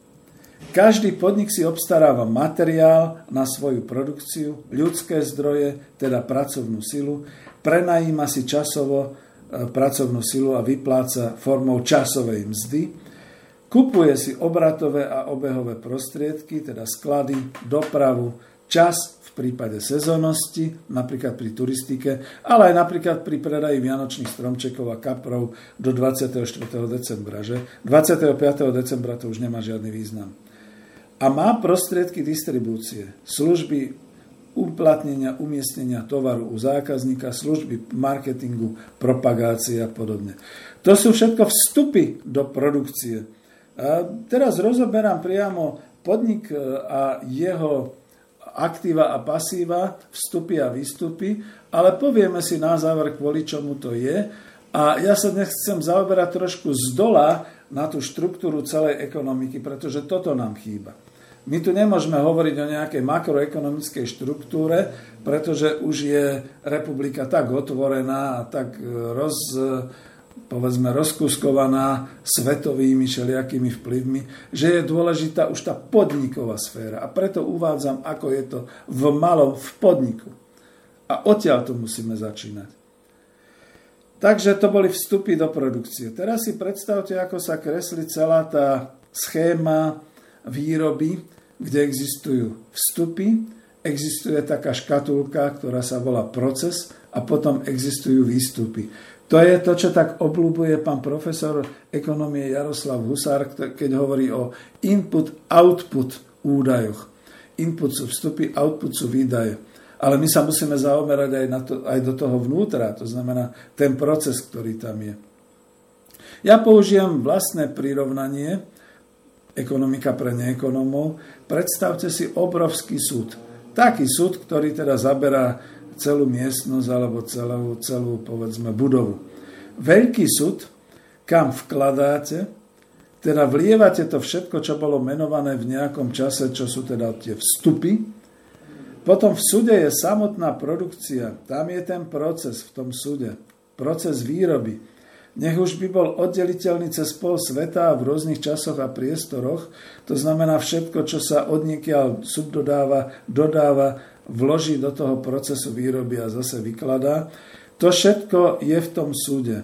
Najlepšie je, keď si to poviete, že tam to kvasí, tam sa pridávajú materiály, pridáva sa ľudská pracovná sila, pridávajú sa technológie, opotrebovávajú sa technológie, je to v nejakom čase, je to v nejakom priestore, stojí to nejaké peniaze a odtiaľ potom vychádzajú výstupy, to znamená, to je tá produkcia. Produkcia vo forme tovarov, služieb, Najprv teda vo forme výrobku. E, potom, až keď sa to predáva, tak je to tovar samozrejme. No a predstavte si, že z tohoto súda je potom nejaký taký kohútik alebo taký veľký výpusť, výtok hodnoty, čiže výstup z produkcie. To sú tie tovary a služby. Ale povedzme, že v trhovej ekonomike sú už ocenené zmluvne a potom predané, alebo už počas výroby predané. Čo sa mi veľmi páčilo a čo bolo pokrokové v Trense, že ja som vlastne predal vopred kontraktom ten, ten obrábací systém, zaplatili mi ho a potom to, to, to zaplatenie smerovalo k tomu, že na základe toho, že už bol účet, veď to je predsa všetko známe, manažery účtu, account manažéri, Neekonomovia, teraz máte slovičko, kvôli ktorému sa môžete už začať hlásať do zamestnaní, že ste nevedeli o tom. Ten, ktorý kontroluje a riadi účet zákazníka, to je ten account manažer. A tento account manažer v podstate až na základe toho, že dostane financie na ten účet od zákazníka, začína pre neho nejakú produkciu. V prípade materiálovej produkcie cez ten súd, sú potom výsledky členené takto. V rámci podnikovej ekonomiky, keď už sú tie výstupy, tovary a služby a tie sú potom predané a za to je potom tržba, potom je časť utrženej e, štruktúry financií účtovníctvom vrátená formou odpisov presne podľa zákona o účtovníctve o daniach stanovených na obnovu a nákup nových základných prostriedkov. Toto je dôležité. Druhou časťou sú náklady na všetko, čo potrebuje podnik obstarať pre pokračovanie výroby, teda pre trvalé pokračovanie výroby, opakovanie výroby, to znamená znova obstaranie, nákup materiálov, surovín, subdodávok od dodávateľov a čuduj sa svete, aj mzdy na pracovnú silu. Mzda, to je teda náklad, priatelia poslucháči. Preto kričia všetci podnikatelia, aj hlavne cudzí, ale aj naši, že mzdy treba znižovať a odvody by najradšej zavesili na krk zamestnancov, nech si platia sami. My im dáme ako živnostníkom nejakú sumu, z toho nech si potom platia alebo zatajujú. Nás, podnikateľov a cudzích investorov, to predsa nemôže zaujímať. My nie sme Slováci, my nepotrebujeme vedieť, že naše obyvateľstvo sa má dobre. To bol konec citácie. A teraz, čím menší náklad je, tým je vraj efektívnejšia výroba. To ste počuli od tisícov a tisícov dnešných financ ministrov, financov, fiškálov, to znamená od účtovníkov. Lebo oni to naozaj takto účtujú. Mzda je podnikateľský náklad, vstup, a čím je ten náklad menší, tým je efektívnejšia výroba, tým ich menej stojí výroba. Tak ja to zase ironicky dnes prešvihnem, že dnes sa kupuje nekvalitná surovina, nekvalitné materiály, padajú lietadla ako Boeingy, lebo sa nakupuje za čo najnižšiu mzdu práca a za čo najnižšiu cenu materiál a technológie. A potom samozrejme e, týchto hlavne zahraničných cudzích investorov nejaké odvody zamestnancov a dane za zamestnancov ich nezaujímajú. Nerobia sa potom ani hygienické kontroly dovezeného mesa, keď ide o obchod a tak ďalej. To všetko je ten podnikateľský pohľad na efektivitu. Zníženie nákladov, nie rýchlosť a kvalita výroby. Trošku musím poopraviť názor pána profesora Staneka, že a Industry 4.0, Industry 5.0 je o kvalite a rýchlosti. Samozrejme, že je. Ale bez nákladov. To znamená bez variabilnej síly, bez mzdy zamestnanca. Toto je podstatné. No ďalšia časť výstupu sú potom samotné dane pre štát, pre spoločnosť.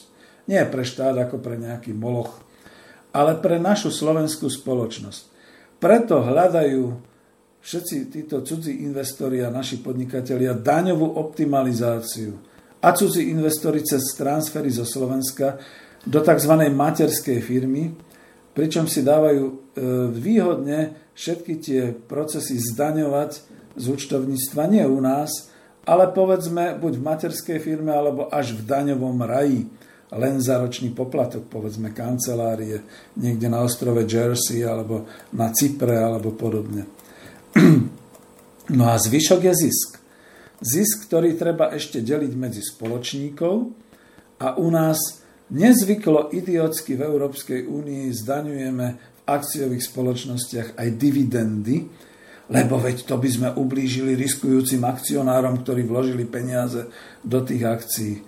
Ale čo, čo vlastne tí akcionári riskujú? To isté riskujú, keď si nakúpia na trhu nejakú potravinu, o ktorej nevedia, či je dobrá alebo otrávená. Takisto existujú dneska aj tie toxické akcie. To sa mi hodilo teraz. Všade okolo nás vo svete sa dividendy zdaňujú, lebo nie vždy je akcionár rovnaký ako teda ten výrobca a majiteľ. Nie u nás sa muselo kričať kedysi, tak libertariánsky, že to by sme majiteľa zdanili dvakrát.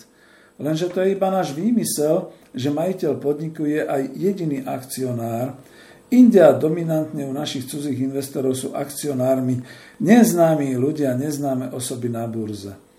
Ale my ich ohľaduplne nezdaníme, nech im zostane viac na prerozdelenie. No a tu sú potom ešte nejaké také tri body a tým by som to chcel dokončiť. Áno, takže už len trpezlivosť, pretože už sme pri financovaní, to znamená, hovoríme o zisku. Čiže poprvé, ak je vlastník domáci, my ho vieme zaviazať, aby reinvestoval, čiže znova zisk použil do rozšírenia produkcie. Ak je vlastníkom štát takéhoto podniku, automaticky časť zisku bude reinvestovať späť do produkcie. Môže to byť e, ošetrené zákonom, ale je to predovšetkým predsa a hlavne dôvod, prečo máme štátny podnik. Že je náš vlastný a my si z neho nebudeme len cucať zisky, my budeme chcieť, aby sa rozvíjal. Ak je zisk štátneho alebo národného podniku a vracia sa do štátneho rozpočtu, zase formou daní, nejde teda súkromnému vlastníkovi na financovanie jeho rozkoší, štátny rozpočet tým pádom bohatne. Má viac na prerozdelenie. A po tretie, tu je možné hneď zmeniť zákonom pomer vyplácania dôchodku, teda príjmu z hospodárskeho výsledku, nie ako teraz, keď v pomere 30 alebo 40% dostávajú zamestnanci na mzdách, teda v úvodzovkách dôchodku, a 65-60% dostávajú majiteľia. A to môžeme zmeniť na to v štátnom podniku, aby 80% dostávali zamestnanci a 20% dostával štát, teda vlastník. Ako vidíte, tu budeme na rozdiel od ekonomického socializmu do roku 89 iný. Tam štát skutočne poberal až 50 e, z toho vyplácania toho príjmu a zvyšok teda nehával, ale zase to reinvestoval do spoločenskej spotreby. My tu môžeme dať zamestnancom až 80%, lebo vieme, že to povzbudí aj spotrebu domácnosti a že to vytvorí aj poriadny balík do dôchodkového systému. Toto je dokonca dôležitejší moment zmeny ekonomickej štruktúry, než to, či sa bude vyrábať niečo 100% roboticky cez Industry 4.0 alebo cez Industry 5.0. Záver. My najviac potrebujeme preto zmeniť vlastníckú štruktúru ekonomiky a nie nepotrebujeme Industry 4.0, ako to chce cudzí zahraničný kapitál. Až potom, ako krok 2 príde na rad Industry 4.0, pán ekonóm Stanek a podobný, pretože nie je to naša starosť teraz, Industry 4.0, to je starosť cudzích investorov, tak nech sa starajú. Nám to len ubliží, pretože nám tým pádom vylúčia našu domácu e, pracovnú silu z ekonomických procesov. Ku pochopeniu tohto sú k dispozícii schémy, s ktorými som pracoval. To znamená tvorba produktu a nadproduktu v vo, vo výrobnom procese. Možno ju aj zverejním, uvidím, či sa dostane niekde na internet. A hlavne schéma hodnotového reťazca v podniku, a to dokonca podľa amerického ekonóma Michaela Portera, s ktorým som mal možnosť sa osobne zoznámiť, a ktorý teda skutočne hovoril, tu je založená základná, the basic efficiency, základná efektivita podniku a teda celej ekonomiky. Pretože ak je efektívny podnik, začína byť efektívna na tejto báze celá ekonomika. Opačne to neplatí. Že by bola ekonomika efektívna, že by sme mali stále všade 5.0 a 4.0, ale naše podniky by pracovali neefektívne. Tu sme otvorili to puzdro, ten motor ekonomiky podniku. Takže toto prioritne potrebuje ekonomika Slovenska.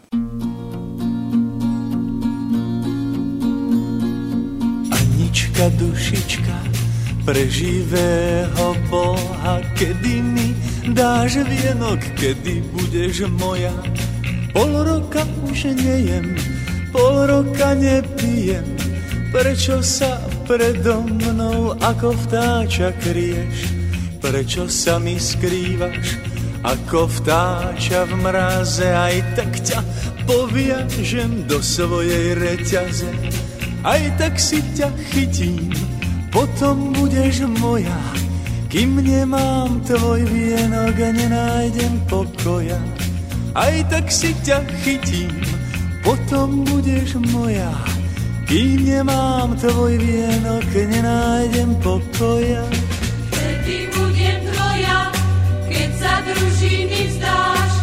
Keď to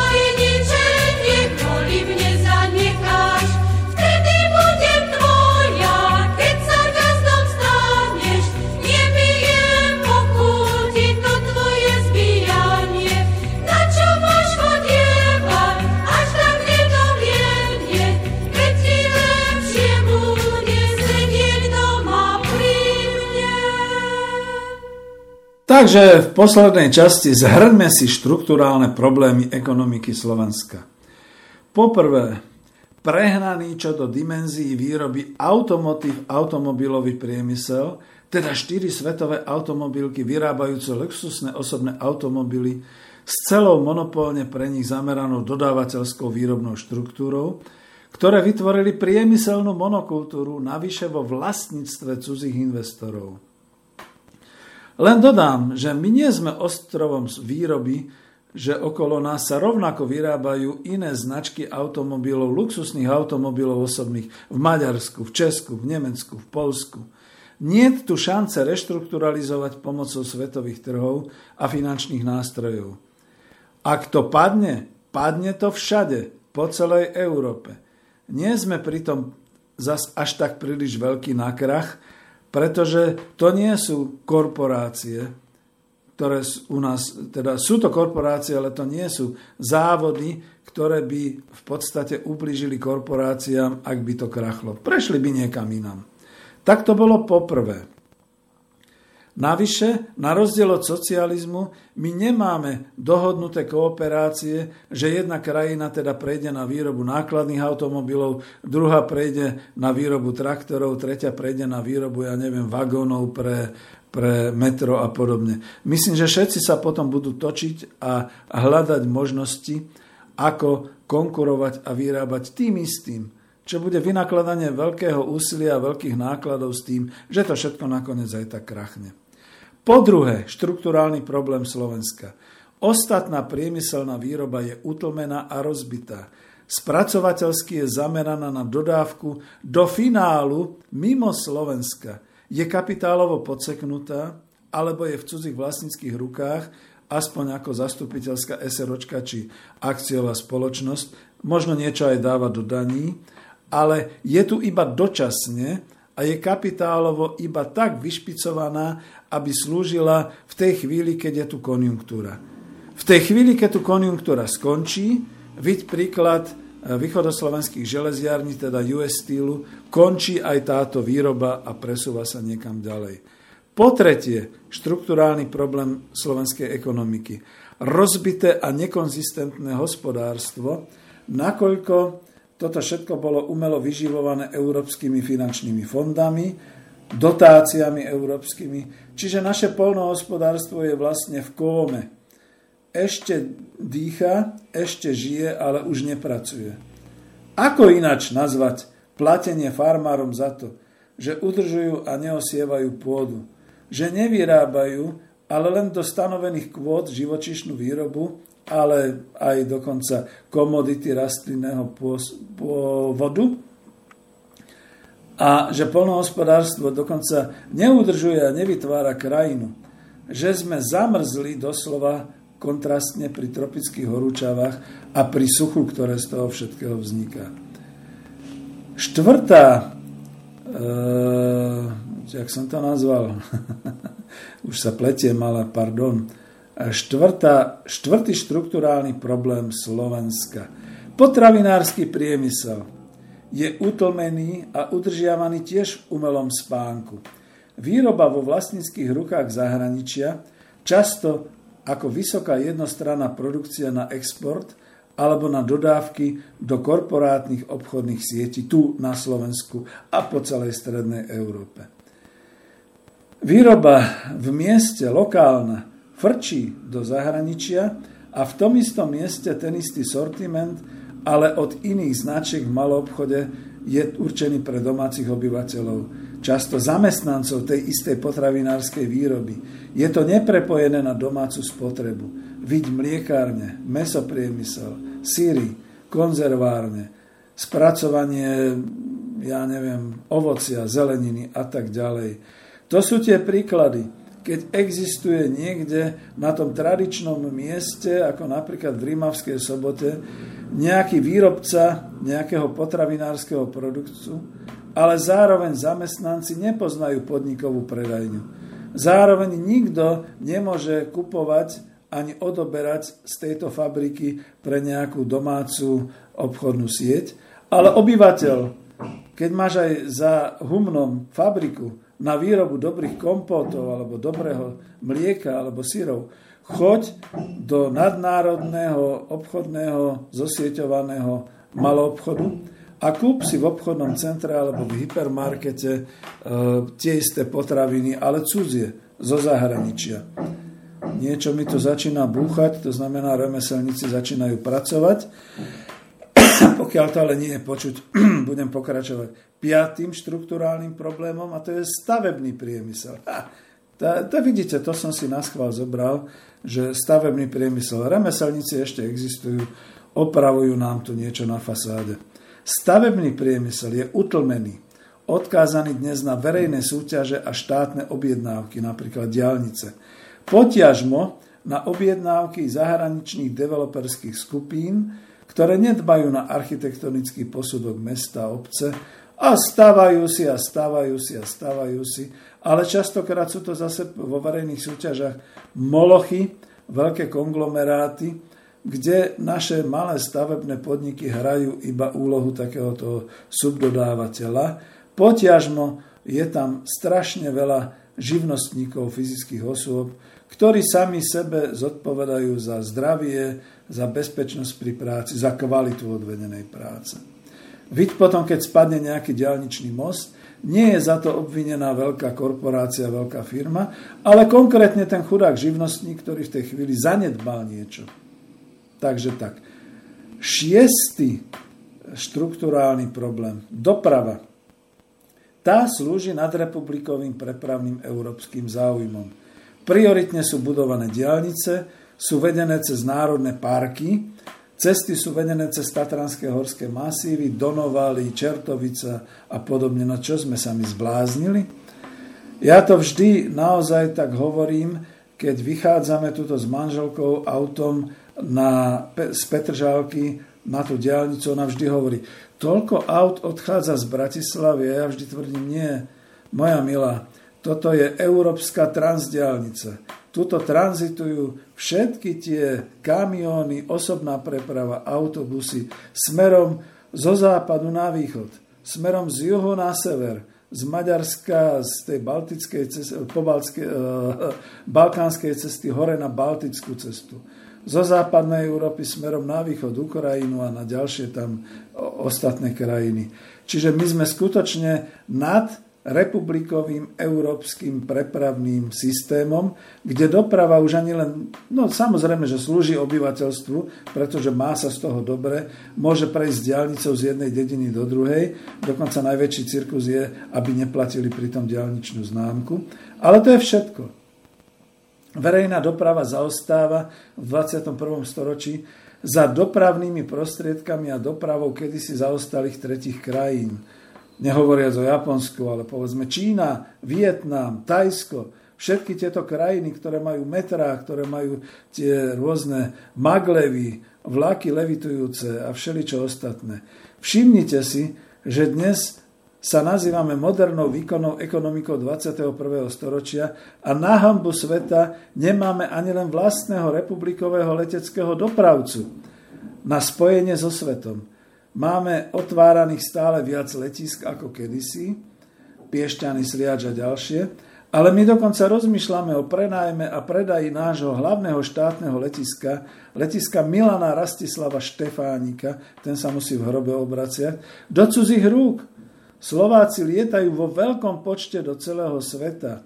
Za turistikou, za prácou, všelijako. Ale náš letecký prepravca neexistuje. Ak horí, musí zasahovať ubohými, tuším, dvoma lietadlami prezidentskej letky a dokonca vojenskej letky štát. Ale nemá vlastného dopravného pre, prepravcu. Sme na tom horšie, ako za slovenského štátu v roku 1940. To uznám tých, ktorí teda velebia slovenský štát. Naozaj sme na tom v roku 2019 horšie. To je štruktúrálny problém.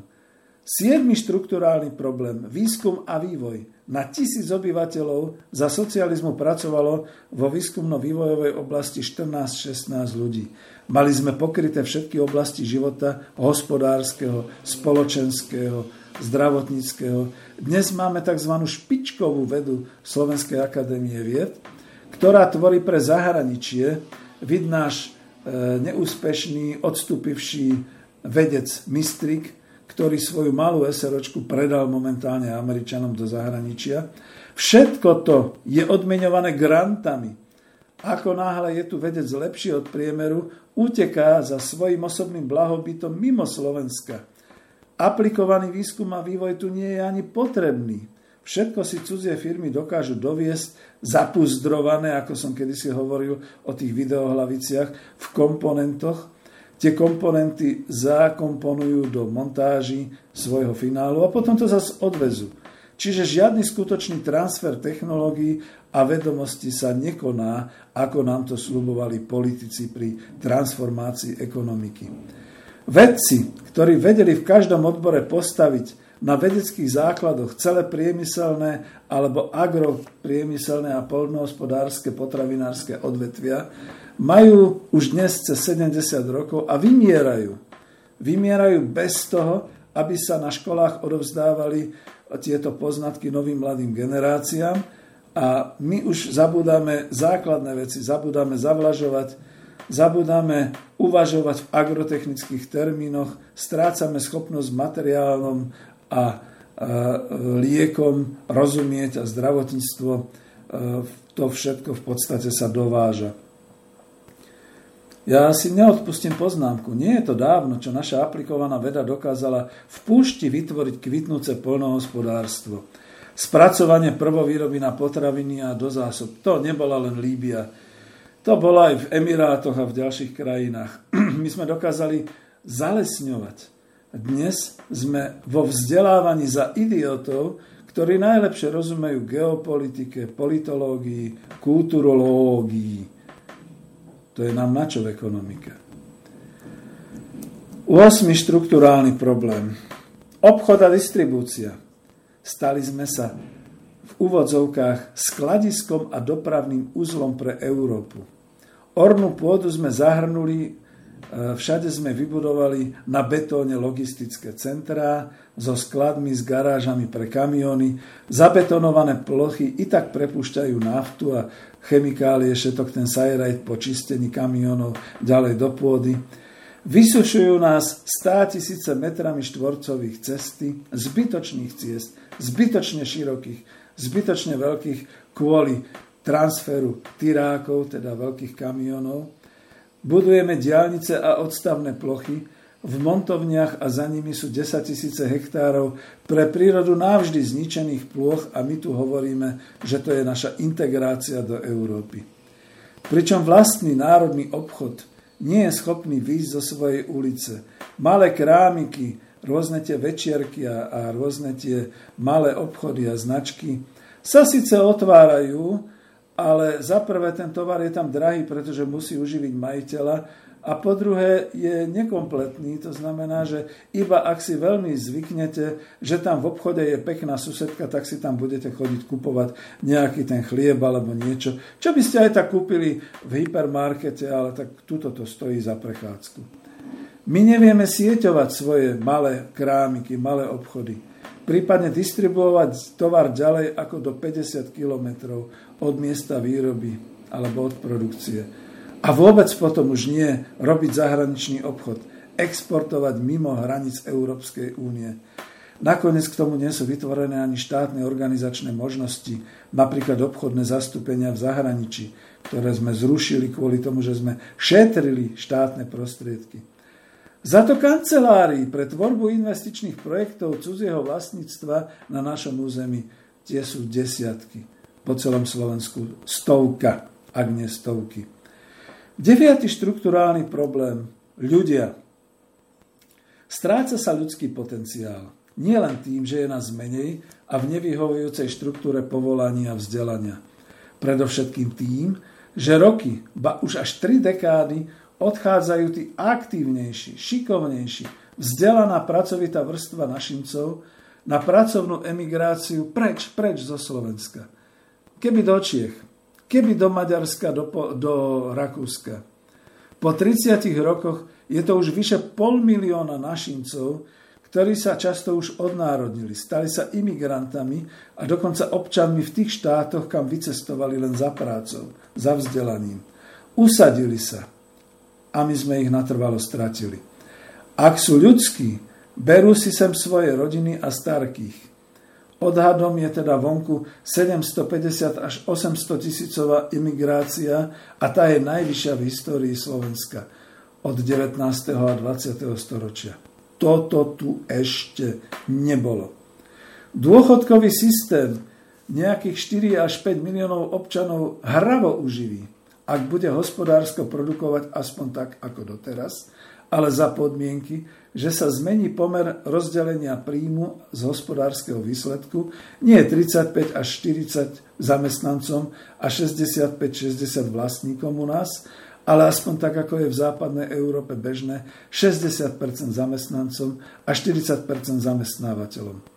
To by umožnilo zvýšiť slovenské dôchodky na európsku úroveň a takisto aj mzdy, vrátane tej minimálnej prípade tvorby a rozvoja vlastných štátnych podnikov a národných podnikov to môže byť neskutočný pomer 75 až 80 v prospech zamestnancov, 20-25 v prospech zamestnávateľa, teda štátu. A v prípade zamestnaneckých samozpráv, teda kolektívneho vlastníctva družstiev, je to absolútnych 100% pre zamestnancov, ktorí sú vlastne aj vlastníkmi hospodárskych subjektov a platia iba daň z výrobných prostriedkov. Žiadne obavy z neefektívnosti či z vyschnutia dôchodkového systému. Ten náš systém dôchodkov nespravodlivo sociálne vysušujú práve cudzí vlastníci, koloniálne praktizujúci prerozdeľovanie hospodárskych výsledkov smerom k sebe. A keď už spomíname kolonializmus, Viacero osobností sa dnes prikláňa k názoru, že sme sa stali kolóniami nadnárodných korporácií uprostred demokratickej vraj Európskej únie Charakteristické je vyčerpávanie prírodných a surovinových zdrojov, vnútená spotreba importu a vykoristovanie zamestnancov v montovniach i v zahraničných firmách, kde napríklad mzda kolonizátora je viac stonásobná oproti námeznej pracovnej sily operátora či oceliara.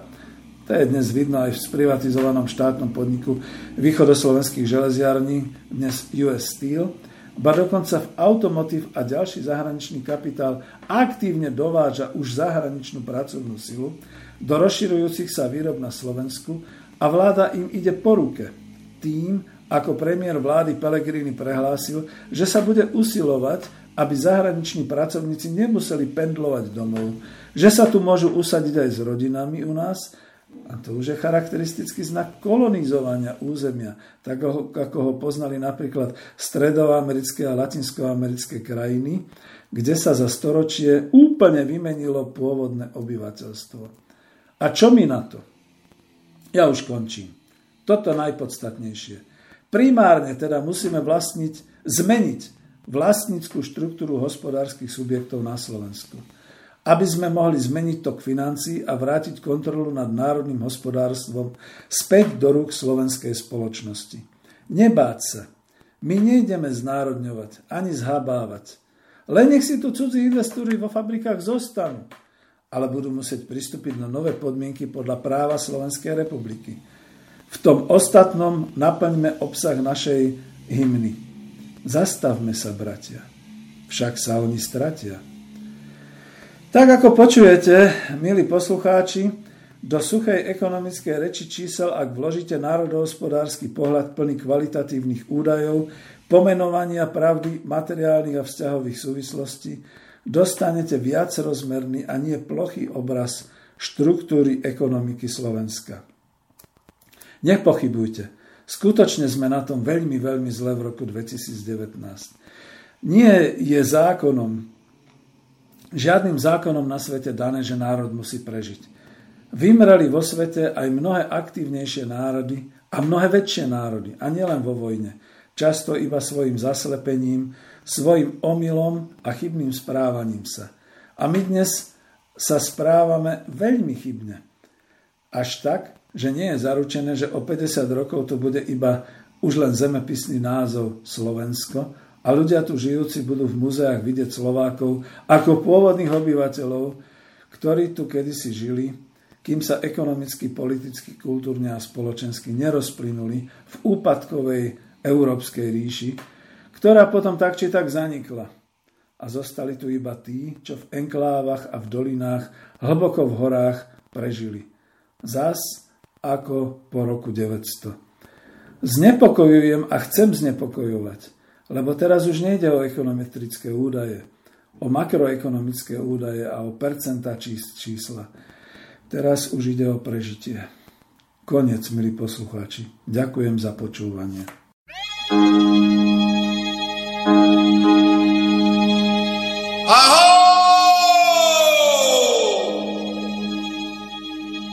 Na kráľovej